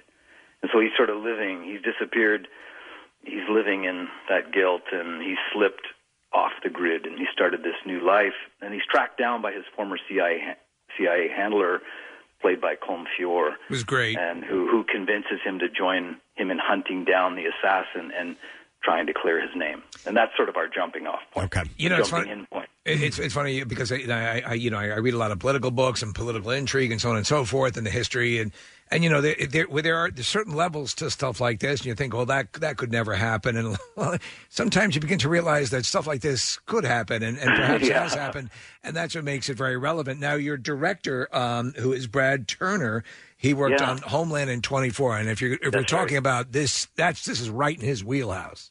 Yeah, it really is. And and two, I do a lot of gun work at the range, and so it was kind of it was kind of cool for us to come together like that because he had that background and so did I, and and so it was kind of a it was a perfect fit. It was kind of my COVID uh, film. I was up in Canada working on a a film called Solitary with Nate Parker and David Oyelowo, and uh, so Brad called about sol- um, about Trigger Point, and I was in Canada, and I was like, man, I haven't filmed in Canada in years, and now I'll get a, an opportunity to see s- some other parts of the nation, and and it was great. And so we just connected instantly because of like like you say his past and Yeah.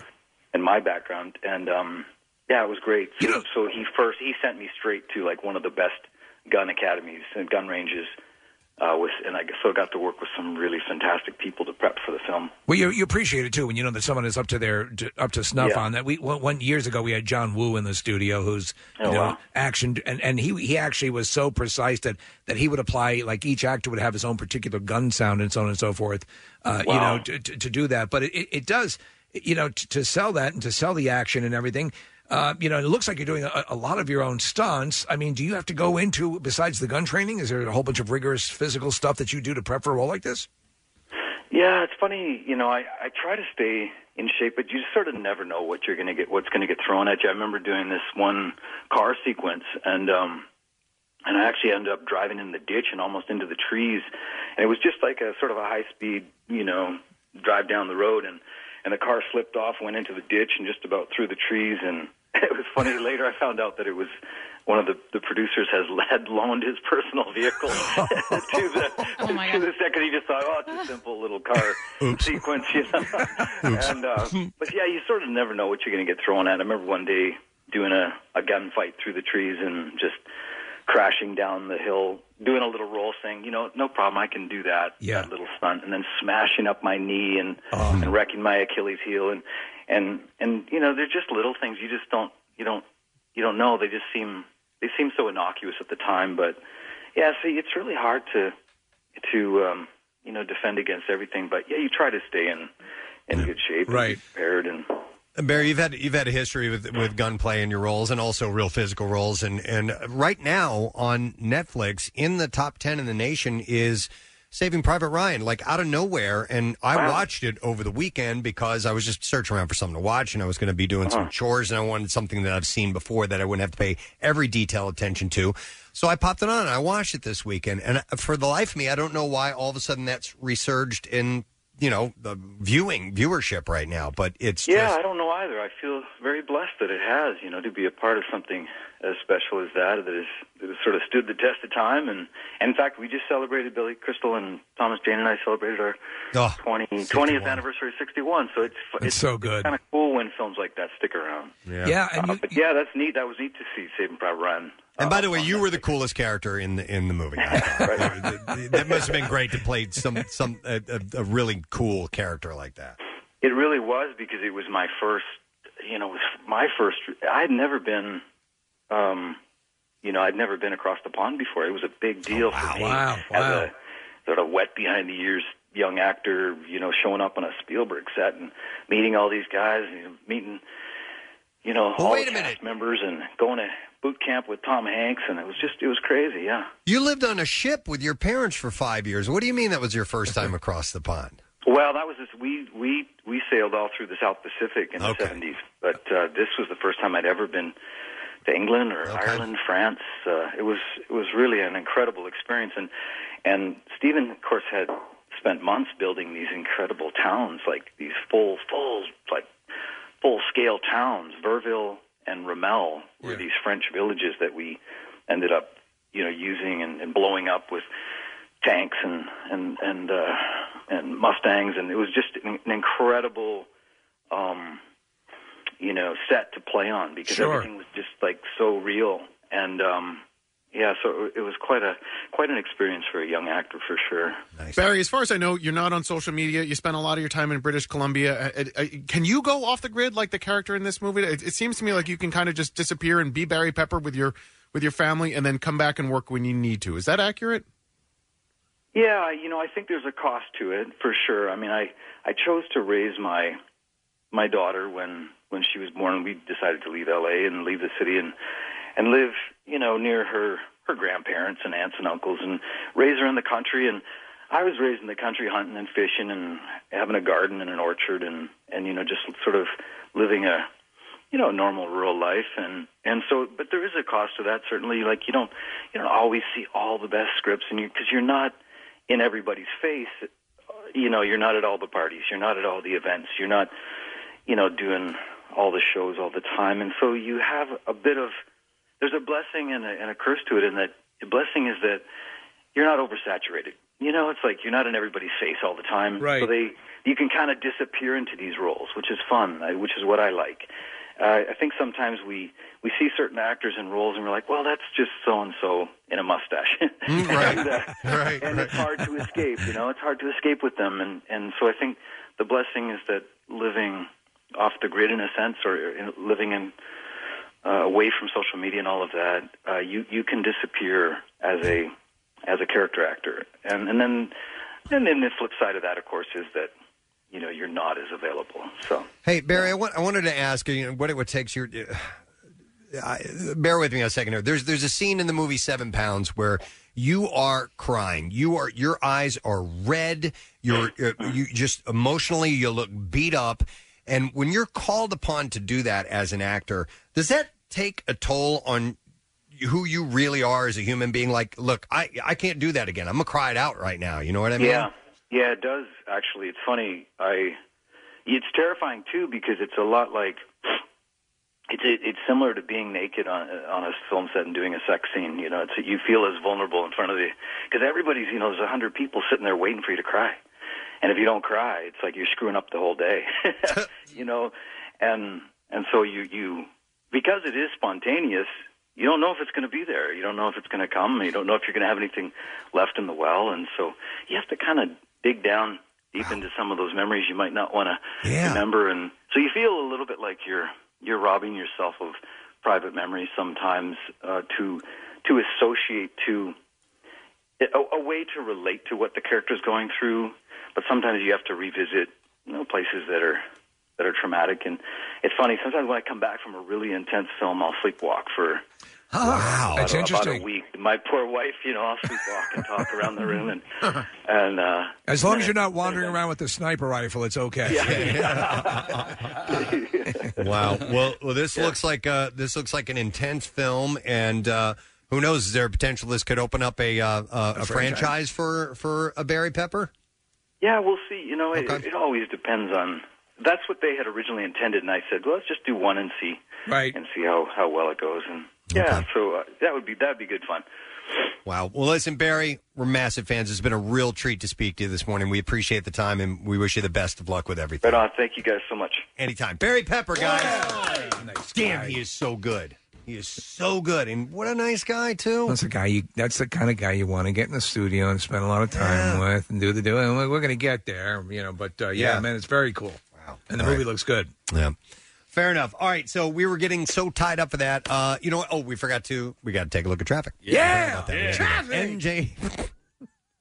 He's a fan. of Make it exciting, you know. NJM Insurance Group traffic. Kathy, what's going on? The eastbound side of the Platte Bridge being affected this morning because of pipe installation that they're doing at the base of the bridge. So you're stopped on the upside of the uh, the eastbound side of the bridge. Traffic is being diverted onto the Navy Yard access highway to 26th Street northbound uh, to avoid this. 295 northbound jams from 47 to 42. The right lane is closed. That's emergency construction. 55 northbound heavy Deptford to 42 Route 70 westbound after Cuthbert Boulevard.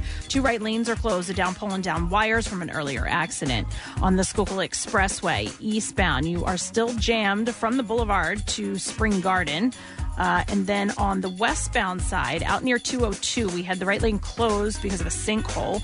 Uh, on 95 southbound, that's Low Cotman to Bridge, the Betsy Ross Bridge, through to Girard. Once you get to the Vine westbound, uh, looks like you're slow near the Schuylkill Expressway just a bit. Boot Road at 202 in West Goshen, there's construction there. Watch for some lane closures. The Ben Franklin Bridge westbound slowing the toll plaza to the downside. This traffic report brought to you by Allstate. Looking to save money this year?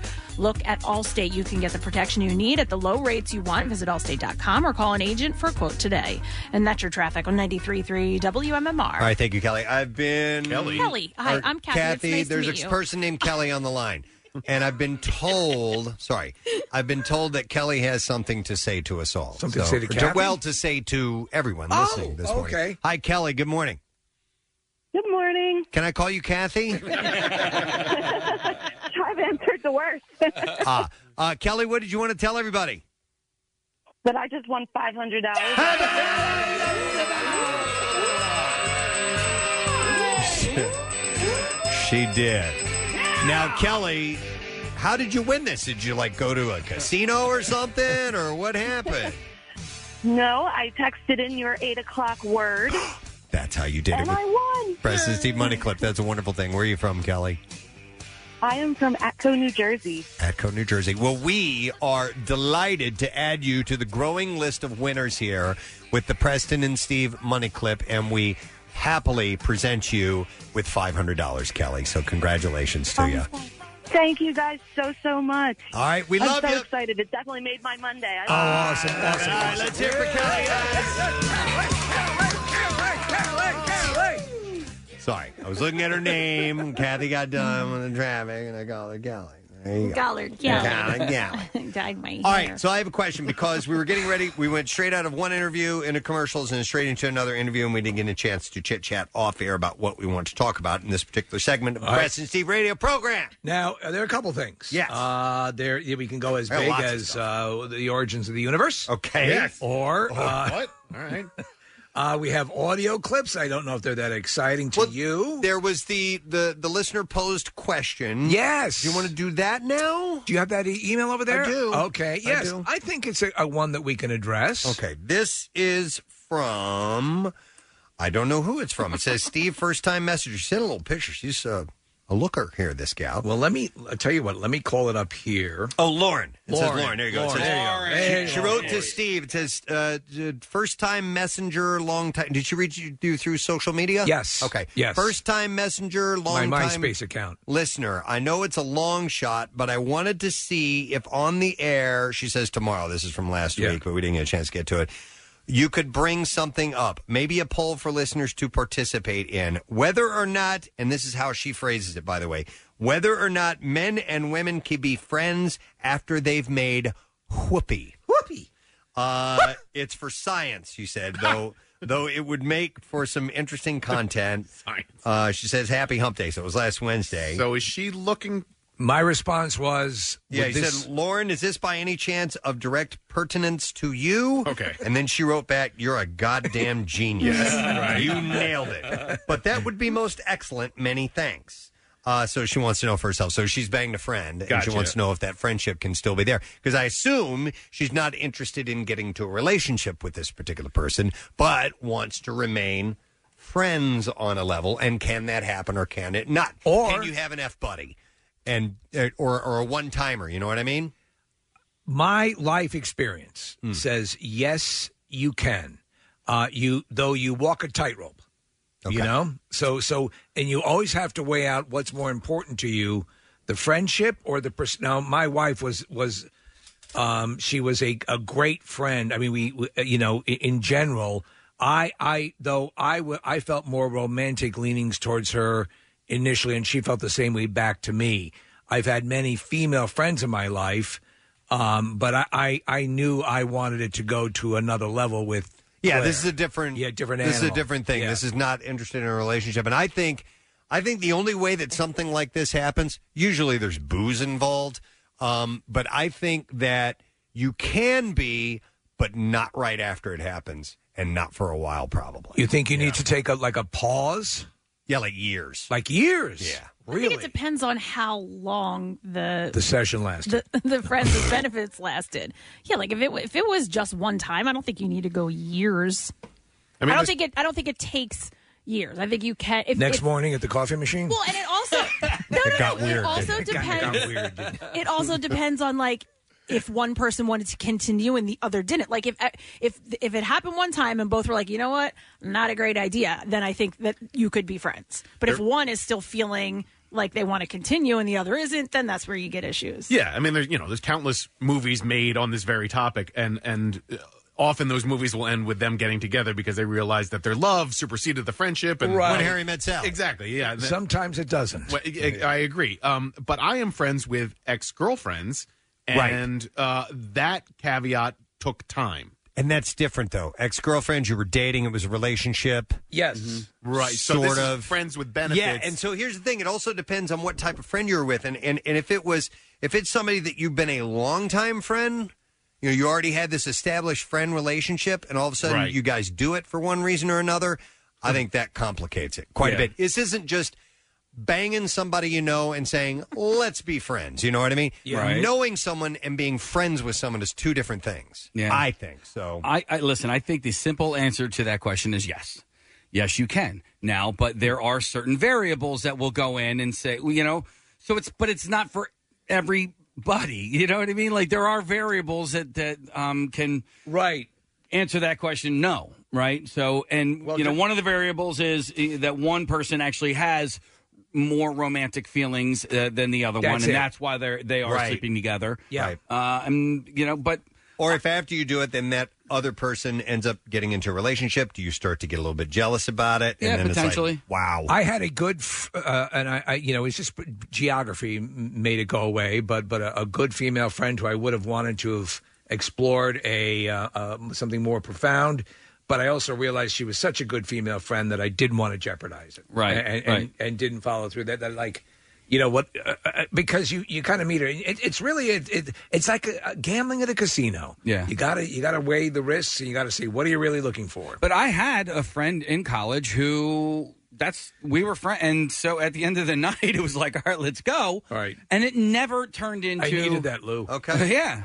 Well, it was his So- name was John, but so you guys were legit friends. yeah, we were friends, and our friends, and we were never anything but friends. But right from the beginning, and, then, and then you, and then you did it one time, and then we did and then it you were a few buds times after that. and Yeah. you did a few times after that. Yeah. What- what so was you it- became f buddies for a little bit. Yeah, I would. Uh, I'm did, did trying to you think. clearly define? that- Did you clearly define? we the didn't gap? have to. There Oh, you was didn't n- have to. there was All no right. definition. I mean, it All right. really th- we we knew exactly what it was. It Yeah. never turned into, and there were plenty of options for either one of us to indicate to the other that maybe it was something else. So, like in Right. college, you had you know formals and dated parties, and that's Right. where like you would. Be, I, I was never invited to any of her formals. She was in a sorority, and I was in a fraternity. I never invited her to any of mine. That was the that was the way you would sort of indicate to somebody that maybe I have a feelings, you know, m- m- more so than you know just this physical Right. thing that we've done on a few Like, occasions. like dates and social things started to become uh, Yeah. boyfriend territory. Yeah, and and the term the f buddy thing because I remember in in my past I had had um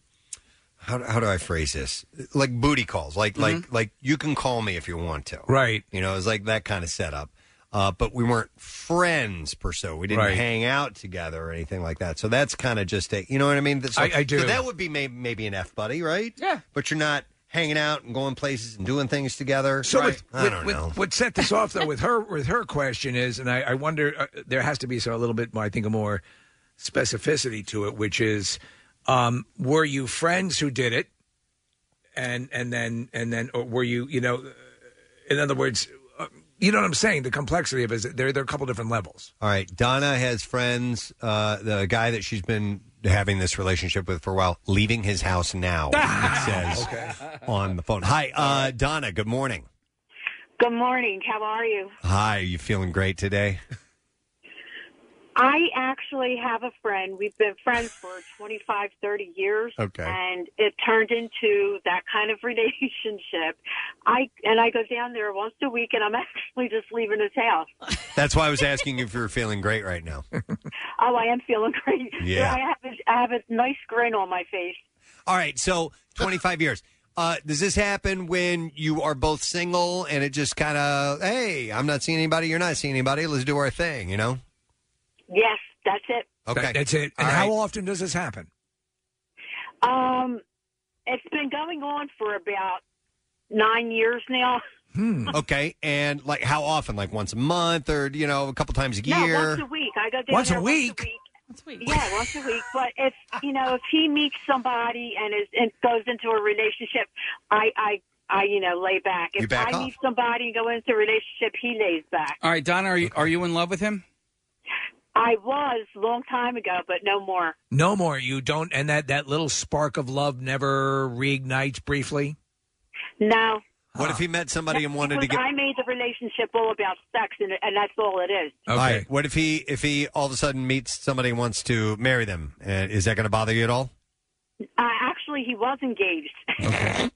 And, And then were, it- you, were you a side piece by Uh, any chance? It during became that? it became once a month, right? Kids?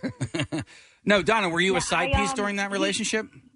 What? Were you a side piece at the during that relationship? No, I was not. No, because when he goes into a relationship, I respect that and I lay back, All and he right. does the same for me. Huh. So I think this scenario exists for some people. Uh, Yeah. But, but it's it's pretty rare, don't you think, Donna? Yes, I do. My daughter doesn't understand it. Does she- How old- your does she daughter come does- along? Yeah, how old- My how old's your daughter's daughter? Thirty-eight. She's not. She's not young. and she Wow. just- She, doesn't get it. How old are you, Donna? Uh, fifty-five. Look at you. Okay. Look at you, Taryn. Are you happy? Yes, I am. All right. Then right. rock- Especially That's all that today. matters. rock- especially right now. Especially Yeah. right now. Donna, did you did you spend the night there? Or was this a uh, go over in the morning thing? Yes, I did spend the night. Actually, we were roommates for a while. Okay. did you watch America's Funniest Home Videos? no. Okay. All right. Well, thank you, Donna. Have a good day, All guys. right. You too. We'll see you Wow, later. look at her with the 38 year old daughter. See, now I need to hear from him to see if Yeah. he feels the same way, or does he keep going back because he's hoping it turns. he's hoping it turns into something. when they work, they're Yes. great. You know, when, when you can get away with the friends with benefits, but the, the complications that can arise cause so many more problems beyond that. But i- if you can, if Steve, to your point earlier, if you can define it and both parties are cool with it, go for That's it. what- Have that an is it. agree- if you have an agreement, a Yes. verb- a verbal agreement, and Agreed. then and then if you're upfront about, look, if you start feeling a certain way, Tell Right. me. You need to tell me. Yes, you know, then then So I can run for the hills. As long as those things Mm-hmm. are defined and everybody sticks to the uh, uh, to the agreed upon terms, then then yeah, that can probably work out. You can be mature about it, but it- what happens is, is that you know that things again that that's the parameters set, the rules set. Everyone adheres to them to the best that they can, uh, because it can go asunder really, really in a dramatic way. Yeah, you know, but it, it- it's workable, and then it's also not. I'm going to go to Mark. Uh, Mark, good morning to you, sir. Good morning. What's up, buddy? Uh, no, I'm like you guys just said, it can work. It Okay. just depends on the person. I met a girl about 40 years ago. uh, Wow. in the mall. Look at all you guys.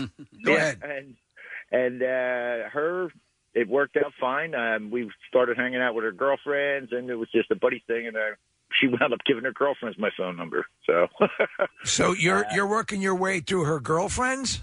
oh, they worked their way through me. Oh, okay. All right. So, are now? Did you do it just this one time, or was this a regular thing for a bit? No, it, it went on for about four or five years, and that's with all of them, and they all seem to be okay with it. I All was of fine with them? it. I'm not going to complain. All of them, and and everybody just uh, agreed, no relationship. You you go and do what you want, and when it's convenient, we'll get together and have yeah, sex. and you know, we just would hang out, and you know, I'm I like getting along with everybody, and apparently, so did they. Mark, more more than one at a time. Uh, well, no comment on that one. Oh. okay, Oh. so at this point in your life, after dinner, do you take him Uh, back to your apartment at three thirty in the afternoon? Well, why not? Wouldn't you? Are, are you still are you still engaging in this, Mark? Right over there. Ah, no, no, we're, it, I'm I'm too old for that now, but back in my youth, yeah, I was engaging in anything I could. Back All right, then. I got you. And and you're still friends with uh, these ladies? Some Uh, of them.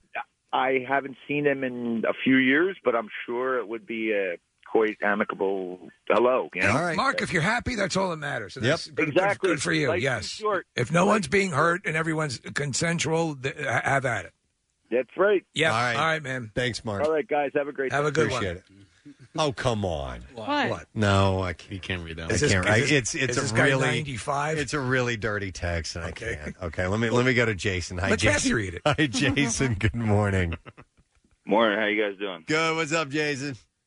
All right. Well, my story's kind of uh, really messed up. So I started a new job, and uh, the office manager, um, we became friends, and that became a little bit more than friends.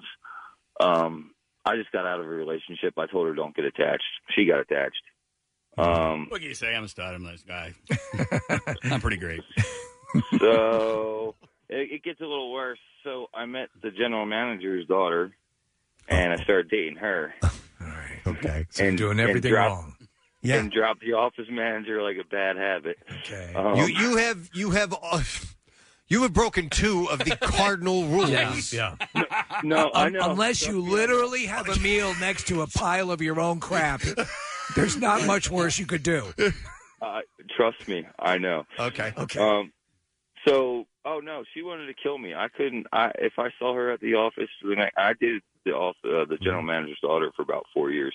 Um, for about the first three, if I saw her in the office, I had a duck run and hide, or I was afraid something was going to come flying at me. Mm. Okay. Or, I mean, it, it was it was bad. Um, So how is it now? now it's good. She met somebody else. She got married. Um, we worked it out at work, and you know, I, I worked there for eight years. Um, and this was in the beginning for the first four. So I mean, we've been really good friends for about the last four or five years, and uh, I actually I was in Texas. I just moved back to Pennsylvania. Okay. And uh, we still talk. I, I still call her every other week or so. Um, Listen, I- still a really good friend. Preston, you have you have exes that you communicate with, right? That are friendly. I, I had. I haven't in a long time, but, Uh, but Yeah. yeah. yeah, absolutely. There are a few that that, that so throughout my life, and not none right now, but you know, uh, uh, but um, but uh, it, it, it's the Listen. thing was always uh, you said it. You said the most definitive piece of advice: lay out the lay out the the rules in the beginning. Yeah. Listen, there are reason why I was yeah. boyfriend girlfriend with uh, certain people for a length of time. I liked them. I Yeah. liked them a lot. You know what Right. I mean? And then once that is over and done with, over time, you can look at the aspects of that person you really liked a lot. Yeah, yeah. Not just being with them physically or something like that. And you can still be buds. You can still, you know, Yeah, yeah. Uh, reminisce about the old times and, and just stay in touch. And that's, you know, and that's what Facebook and things like that have, have allowed to happen. Right, right. So, um, yeah. Uh, I'm going to go to. oh, now we're getting into the work thing. Hi, Thaddeus. You're on the air. Good morning. Morning, guys. How are you? Good. What's up, bud? Uh, well, I used to be a manager at a hotel, and um, you know, one thing led to another. One girl liked me at the hotel. I kind of did it with her one night. Um, it got around, and then before I knew it, all, all the all the women in the hotel wanted to sleep with me.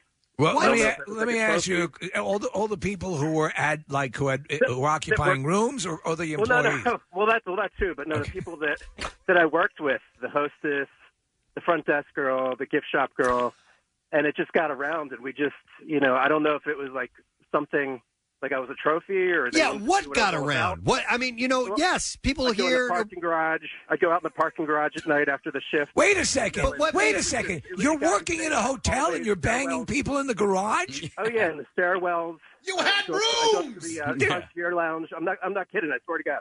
All right, so hang on a second. Are you uh, are you really attractive? Do you got a hammer in your pants? Both? Like what's going on?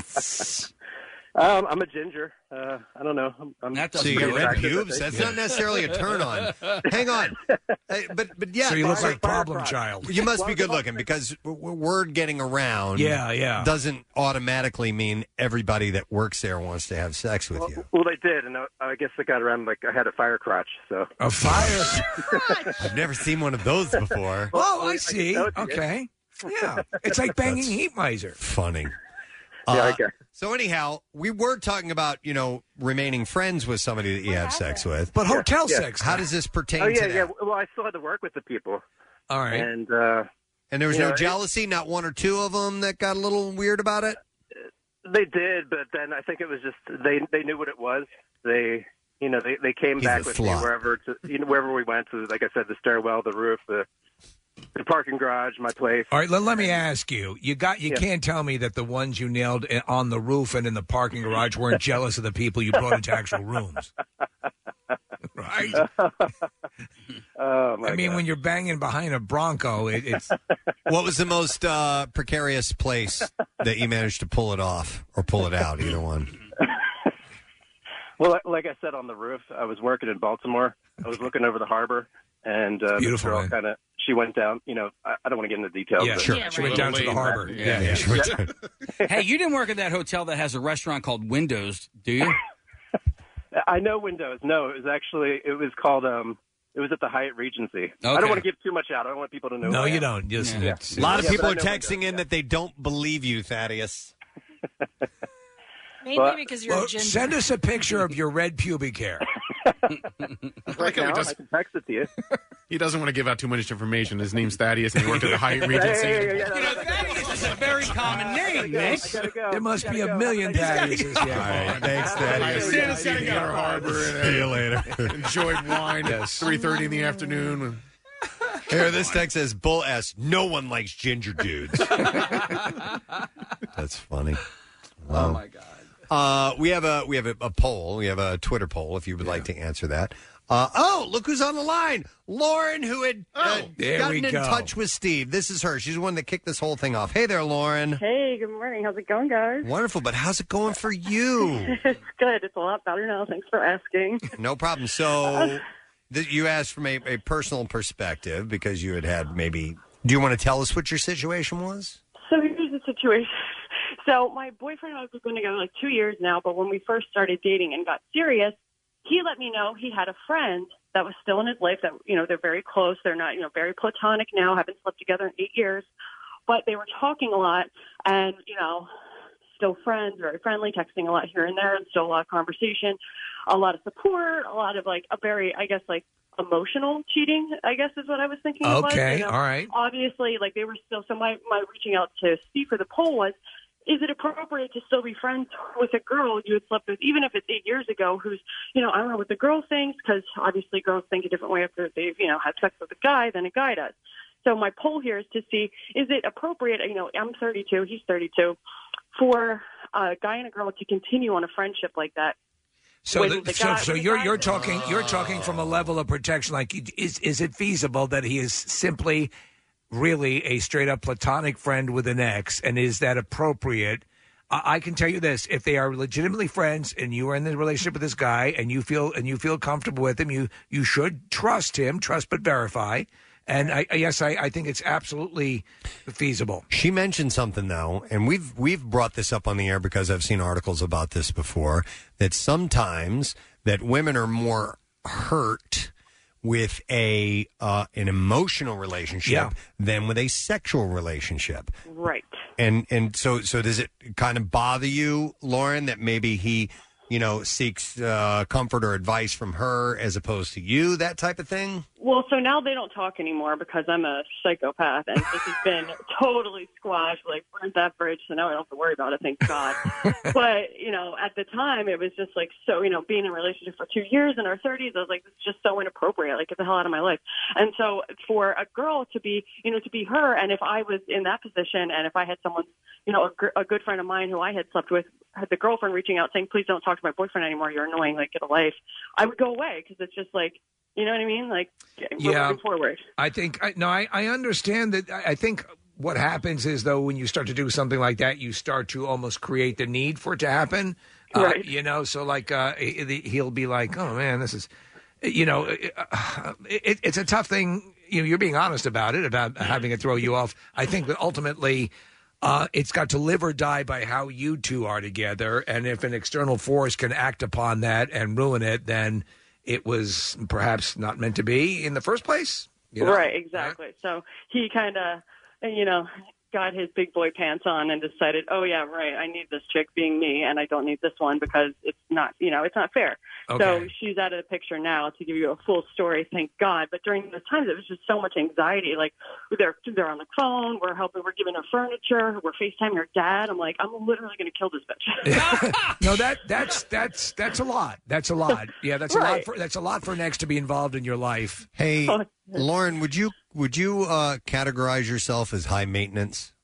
Uh, yeah, probably. Uh, I mean, just a little bit, but I'm not going to be fake. You know what I mean? It's too short for that. So thank you. Okay. For, All right. Thank you, All right. Thank you so much, Steve. You're the man. You guys rock. All right, thank you, Lauren. Have a great day. have a Appreciate good it. one. All right, so it was a little bit different scenario than. Uh, But yeah, I understand. considered. yeah. yeah, I mean, there are points at which it- also the boyfriend had, in her case, in Lauren's case, would have to understand that it's making, you know, like when, like with with my with my wife, I needed to understand her perspective on things. To understand, you, you don't. Sometimes it's not landing with you the way it is with the p- person that you care about in your life, and you need to try to see it from their side sometimes. Yeah. you know. Uh, during the course of that last conversation, by the way, Steve, a whole bunch of texts came over confirming Thaddeus's story. So I did see a couple of them that said, "Yeah, I think that guy banged my cousin." I believe him.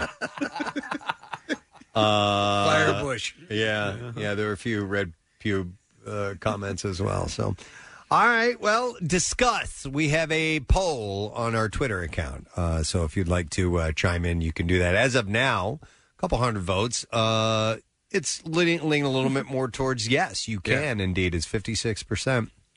Hmm. You can maintain a, a real friendship with a one time f buddy. So that's the question of the day. All right. Let's take a break and we'll come back and we'll get to some bizarre file stories. And we are approaching yet another opportunity for you to win $500 with the money clip. Stay close. We'll be back in a moment.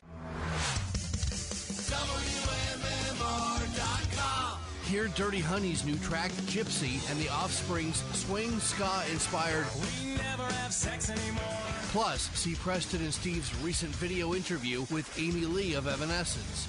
And check out this week's Big Friggin' Deal from King Shooter Supply in King of Prussia. An hour of instruction and range time for just $75. Keyword deal.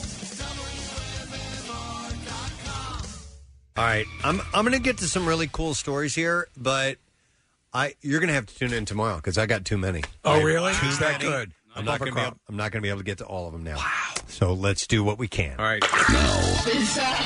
WMMR presents Preston and Steve's Bizarre Brought to you by AD Moyer Lumber. AD Moyer Lumber has been supplying quality building materials and service for over 80 years, four generations, one family, one commitment. Learn more at admoyer.com. We're going to start with this one. A man who was stopped for driving on the wrong side of the road in Catalonia was found to have a dead body in the front passenger seat. Police made the grim discovery after the 66 year old suddenly turned around at the checkpoint between Spain and France. Was it for a high occupancy lane? No, investigators believe the deceased and 88 year old man had been dead for about three weeks. Oh, my my God. God. And they say the driver may have been taking him home to Switzerland. For three weeks? The body, believed to be the driver's partner, had started to decompose. It was covered with a blanket and was wearing a seatbelt. Hey, crack a window, would you, buddy?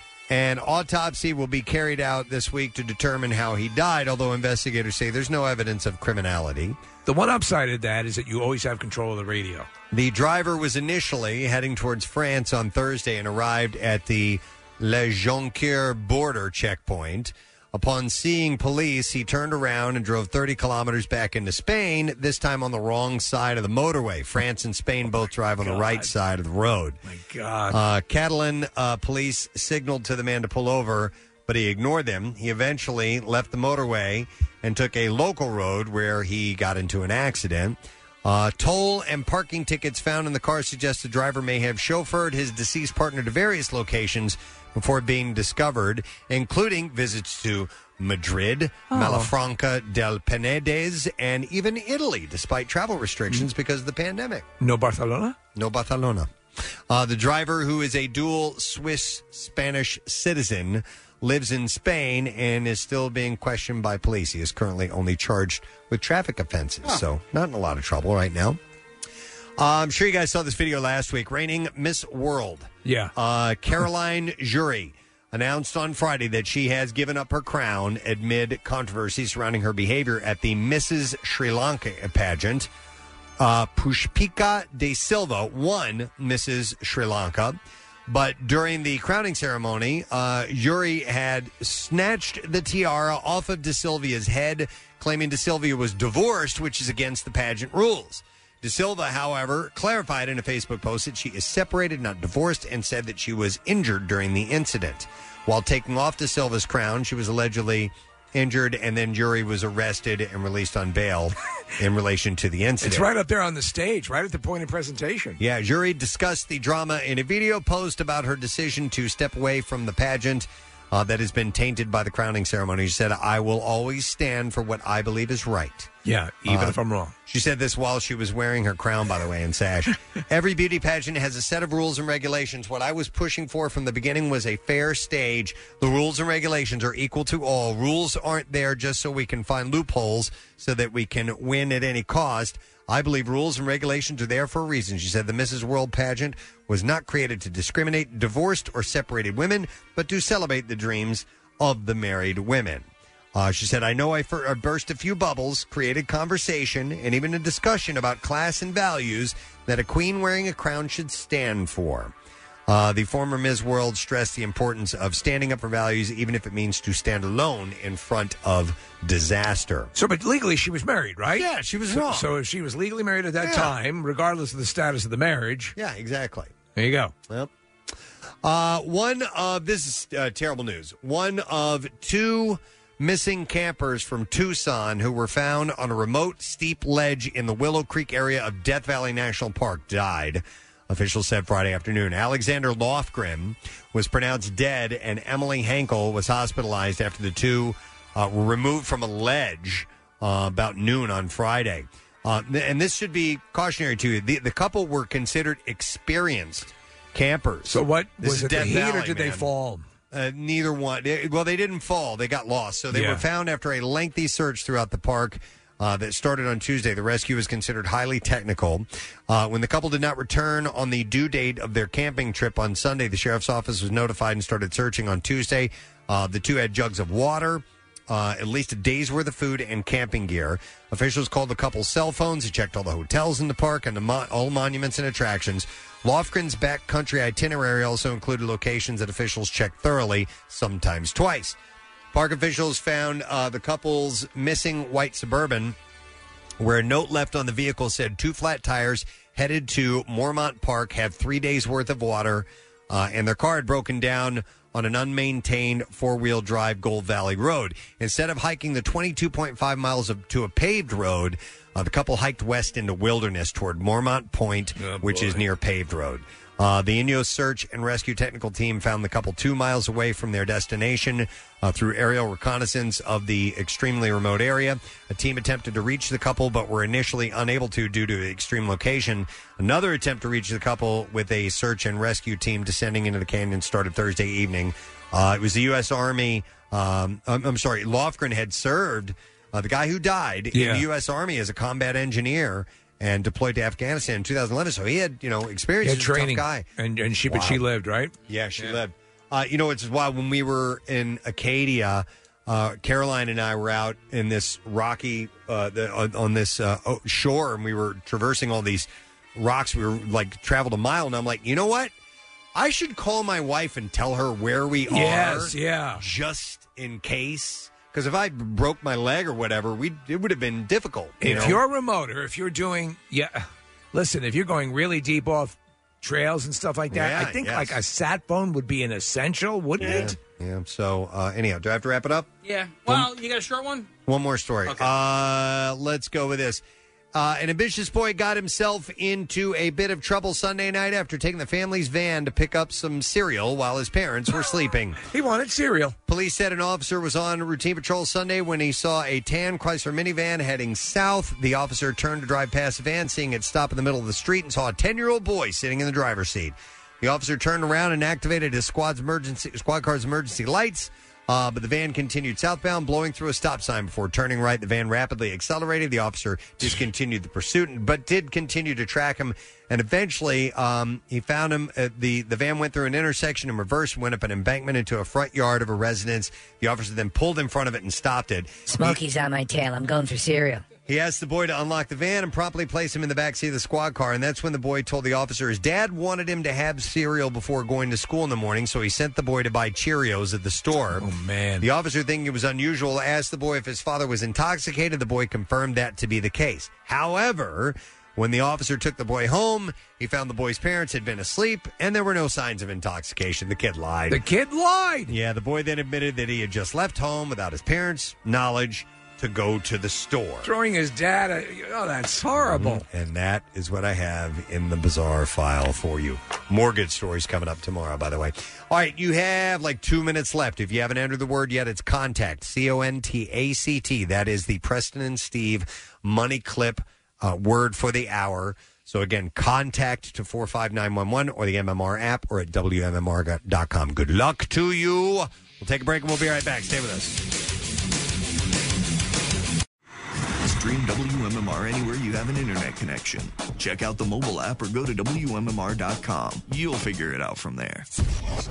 It's finally time to start firing up the grill. From city to shore, Acme has everything you need to prep for this summer season. And now order all your season essentials online at acmemarkets.com, and an experienced Acme associate will carefully pick and pack your order and bring the groceries right to your car. It's fast and easy with Drive Up and Go at Acme. Visit acmemarkets.com to start shopping now and get $20 off your first online order. Acme, fresh foods, local flavors.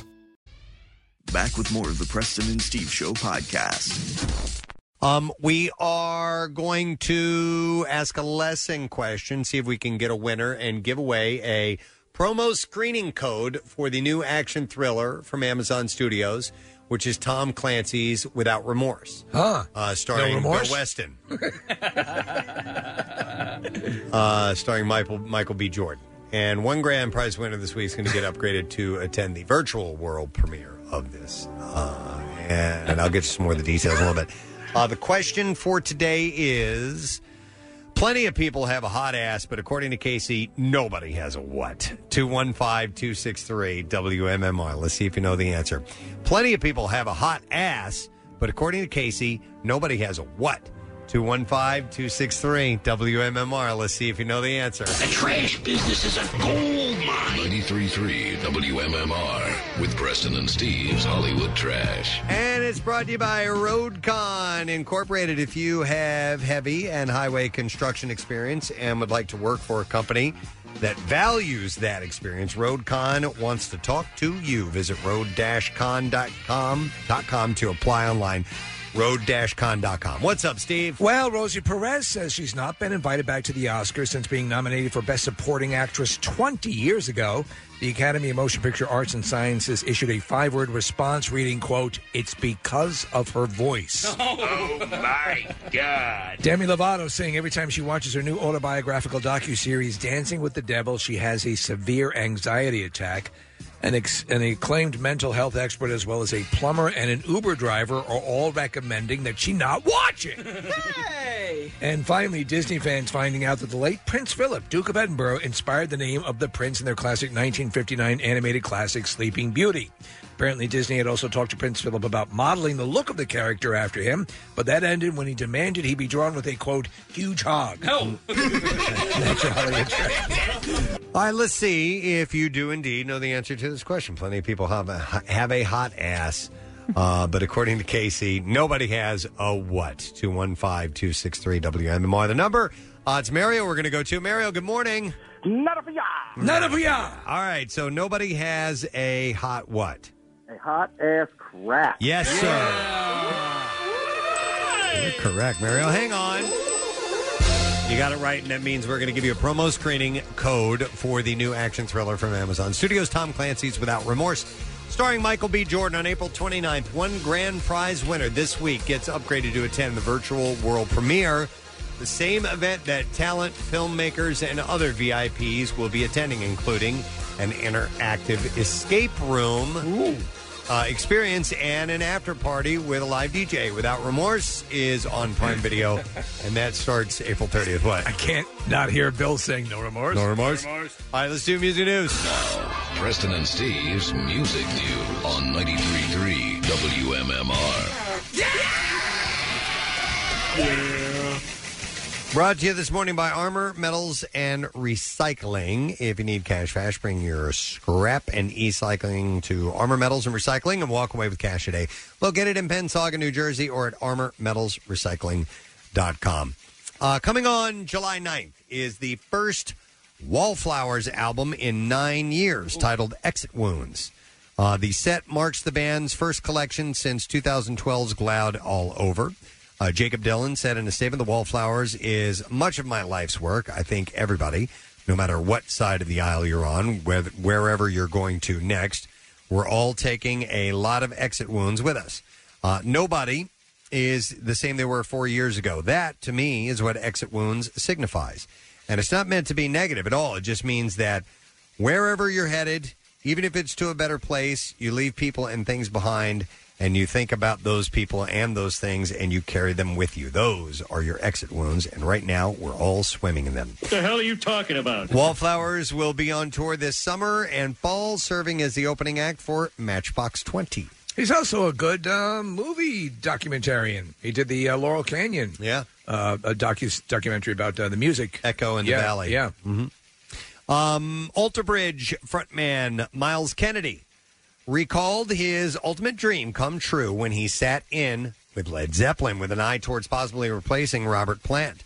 Uh, Jimmy Page, John Paul Jones, and Jason Bonham were looking to keep working together after Zeppelin's one off December 2007 reunion concert and invited Kennedy to write music and rehearse with them over the course of two sessions. Uh, he said, Well, we did stand in a room together and we played a fair amount of those songs. I never thought of it like I was playing with Led Zeppelin. For me, it was always Jason and Jimmy and John Paul Jones. Wow. And I don't think that they were really sure if it was going to happen and what they would even have called it. I don't think they were even going to call it Led Zeppelin. But he went on to say it was definitely an incredible experience, especially considering how important that band was for me in my musical evolution. One moment uh, that I can think that I uh, think of often was having the opportunity to play arguably my favorite Led Zeppelin song, the Rain Song, and that was a really heavy moment. That was the moment where suddenly it dawned on me what was actually happening. I remember thinking, this is insane. No matter what you do from this point forward, it may never quite feel like this. So hold on. I, don't- I hold on to that uh, memory dearly, he said. But of course, it never fully came together. And then one last thing. I don't have much music news today, but uh, with the recent passing of Eddie Van Halen, Sammy Hagar regrets the bitterness in which he wrote of his split from the guitarist and Van Halen in his 2011 memoir, Read My Uncensored Life in Rock. He said, I kind of wish that I would have been a little more conservative about the Van Halen years, but I was angry when I wrote the book. They threw me out of the band and they did it ruthlessly. He went on to say, God rest Eddie's soul. I love him to death, but him and his brother are pretty tough guys to deal with if they go against you. Uh, they really made it harder on me at a weird time in my life. He explained why his book took on an almost brutal honesty. He said, "I was I was angry when I wrote that stuff. Yeah. uh, but I didn't enhance it." He said, "Believe me, if anything, if I, I was kind of I was kind to those gentlemen at the time in our lives, and I'm so glad we came back together. But if I'd waited a little longer, I wouldn't have been so angry, and there wouldn't have been so much against in, or so much angst in it." He said. So it was just that time when he wrote that book that that's what they he was were feeling. they were communicating a lot uh, towards Yeah. the end of Eddie's life, We- Yeah. and uh, they had made peace and were enjoying each other. Yep. Uh, that's it. That's, what That's I- good. Short and sweet. It's music. good. Thank you, everyone. Appreciate the love. Good. You're too kind. It's good. It's good. All right, why don't we take a break? Come back in a second, and we will get you ready for the Word of the Week prize. We want to win, uh, want you to win that, and we give it away on uh, Friday. So you need that first letter to get started. We'll have them when we return. Stay with us. We'll be right back. The Preston and Steve Show podcast. 93.3 WMMR. Everything that rocks. We love you. Keep that in mind. We love you so much. We're giving away money left and right. Here's Your chances to win multiple times a day, uh, seven altogether every day, Monday through Fri- through Friday, and that's uh, not different today at all. Chances coming up in a little bit. Ten forty as we're getting ready to wrap up the program. Very enjoyable show. Mondays Mondays are, are rough days, no matter what you do for a living, and when you have a good Monday, it's usually a, that's a good way to start the work. Yeah, I love it. Yeah. Love it. So I want to thank our guests. We have Steve Shippey. Yes. Who is the host of Shock Docs, and they did Ed Gein, The Real Psycho. It's streaming on Discovery Plus right now, and they do this paranormal investigation, but also some standard uh, looking around Ed Gein's property and just Yeah. uh, diving into that story of Ed Gein, which is just messed up. Some unseen photos. My wife has to tap out on stuff like that. She's Too much. like, Ah, I can't handle, can't handle Yeah. that. And then, outstanding actor, turns out a really nice guy, Barry Pepper, was on, uh, this morning uh, promoting a film called Trigger Point, which is available in theaters and on demand. Uh, this, I think, Friday, s- the 16th? Yeah. Yep, it's when it comes out. Barry, that was so cool to talk to him. Yeah, man. It was Excellent. Uh, and it's so cool to see Brent Porsche. Hey, good morning, everybody. How you doing, dude? I'm doing well, thanks. You cut your beard. I did. Oh, yes. my God. It's gone. I was tired of looking like a billy goat. It was okay. It's cool and everything, but it was a bit much. It was a man. bit much. You're Yeah, absolutely so you- right. So it's still there, but you Yeah. trimmed it down to uh, you know a, a more close. I crop. put the wrong extension on the clipper, and I didn't want it to get this thin, but it is what it is. Well, let me tell you something. Uh, it's got to be easier to live with this, right? Much. Uh, Yeah. much. When when we were talking at last year's uh, cardboard classic up in the Yeah. Poconos, I was like, I hate this thing, and I did, and I Yeah. continued to grow it anyway. I hated it. I mean, Preston, you know, you have a beard. If it gets too long, like in the corners of Yeah. your mouth, and starts, you know, tickling inside your mouth and all that kind of stuff, forget about that. Also, the, just the general food and stuff. Yeah. Oh yeah. Everything. Toothpaste. The whole nine. When did you do it? Uh, a few weeks ago. Okay. we haven't seen you in a while, Yeah. so, a yeah. couple of my friends did a backyard little wedding thing, and I knew I was going to be in a bunch of pictures, so I was like, I wanted to look presentable. You know. Aw, Yeah. look at you, man. Nice. So you're in for Pierre all week. Yep. All right, man. Well, let's get started Let's with the go. good letter. Here we go. Preston and Steve on 93.3 WMMR. Now, the Daily Letter. The Preston and Steve show has been brought to you today by the letter The letter K is in kaboom. It's Monday. nice. All right, we have a four pack of tickets uh, to see the Flyers battle the Washington Capitals on Saturday, and that's at 12:30 at Wells Fargo Center. Single game tickets are now on sale at PhiladelphiaFlyers.com. So the letter K uh, to get started with, which is cool. So uh, I mentioned the money clip contest. Yes. So you get that twice. Yep. Two more shots at 500 bucks coming up at noon and two with Preston and Steve's Money Clips. Cool. Uh, so, uh, workforce blocks today 311. It's Nick Hexum's birthday, which you mentioned earlier. Uh, some rat for Warren D. Martini's birthday, which was over the weekend. Gonna Oh, wow. Switch it up a little bit. Nice. And uh, Velvet Revolver, because why the hell not? Yeah, I love it, man. Couple of great bands there. All right, uh, let me see. I'm going to thank our sponsors. President Steve program has been brought to you today by Acme Markets, fresh foods, local flavors, and also by Dunkin', the official coffee of the President Steve Show. Uh, tomorrow's program: more money, chances, and the wonderful Danica McKellar will be joining us. So we'll get into some other things too. That's it. We're done. Rage on and have a great day, and we shall see you tomorrow, friend. Bye bye. Preston Steve on 93.3 WMMR. Bing, dang, doo, doo, be, do, doo, da, da.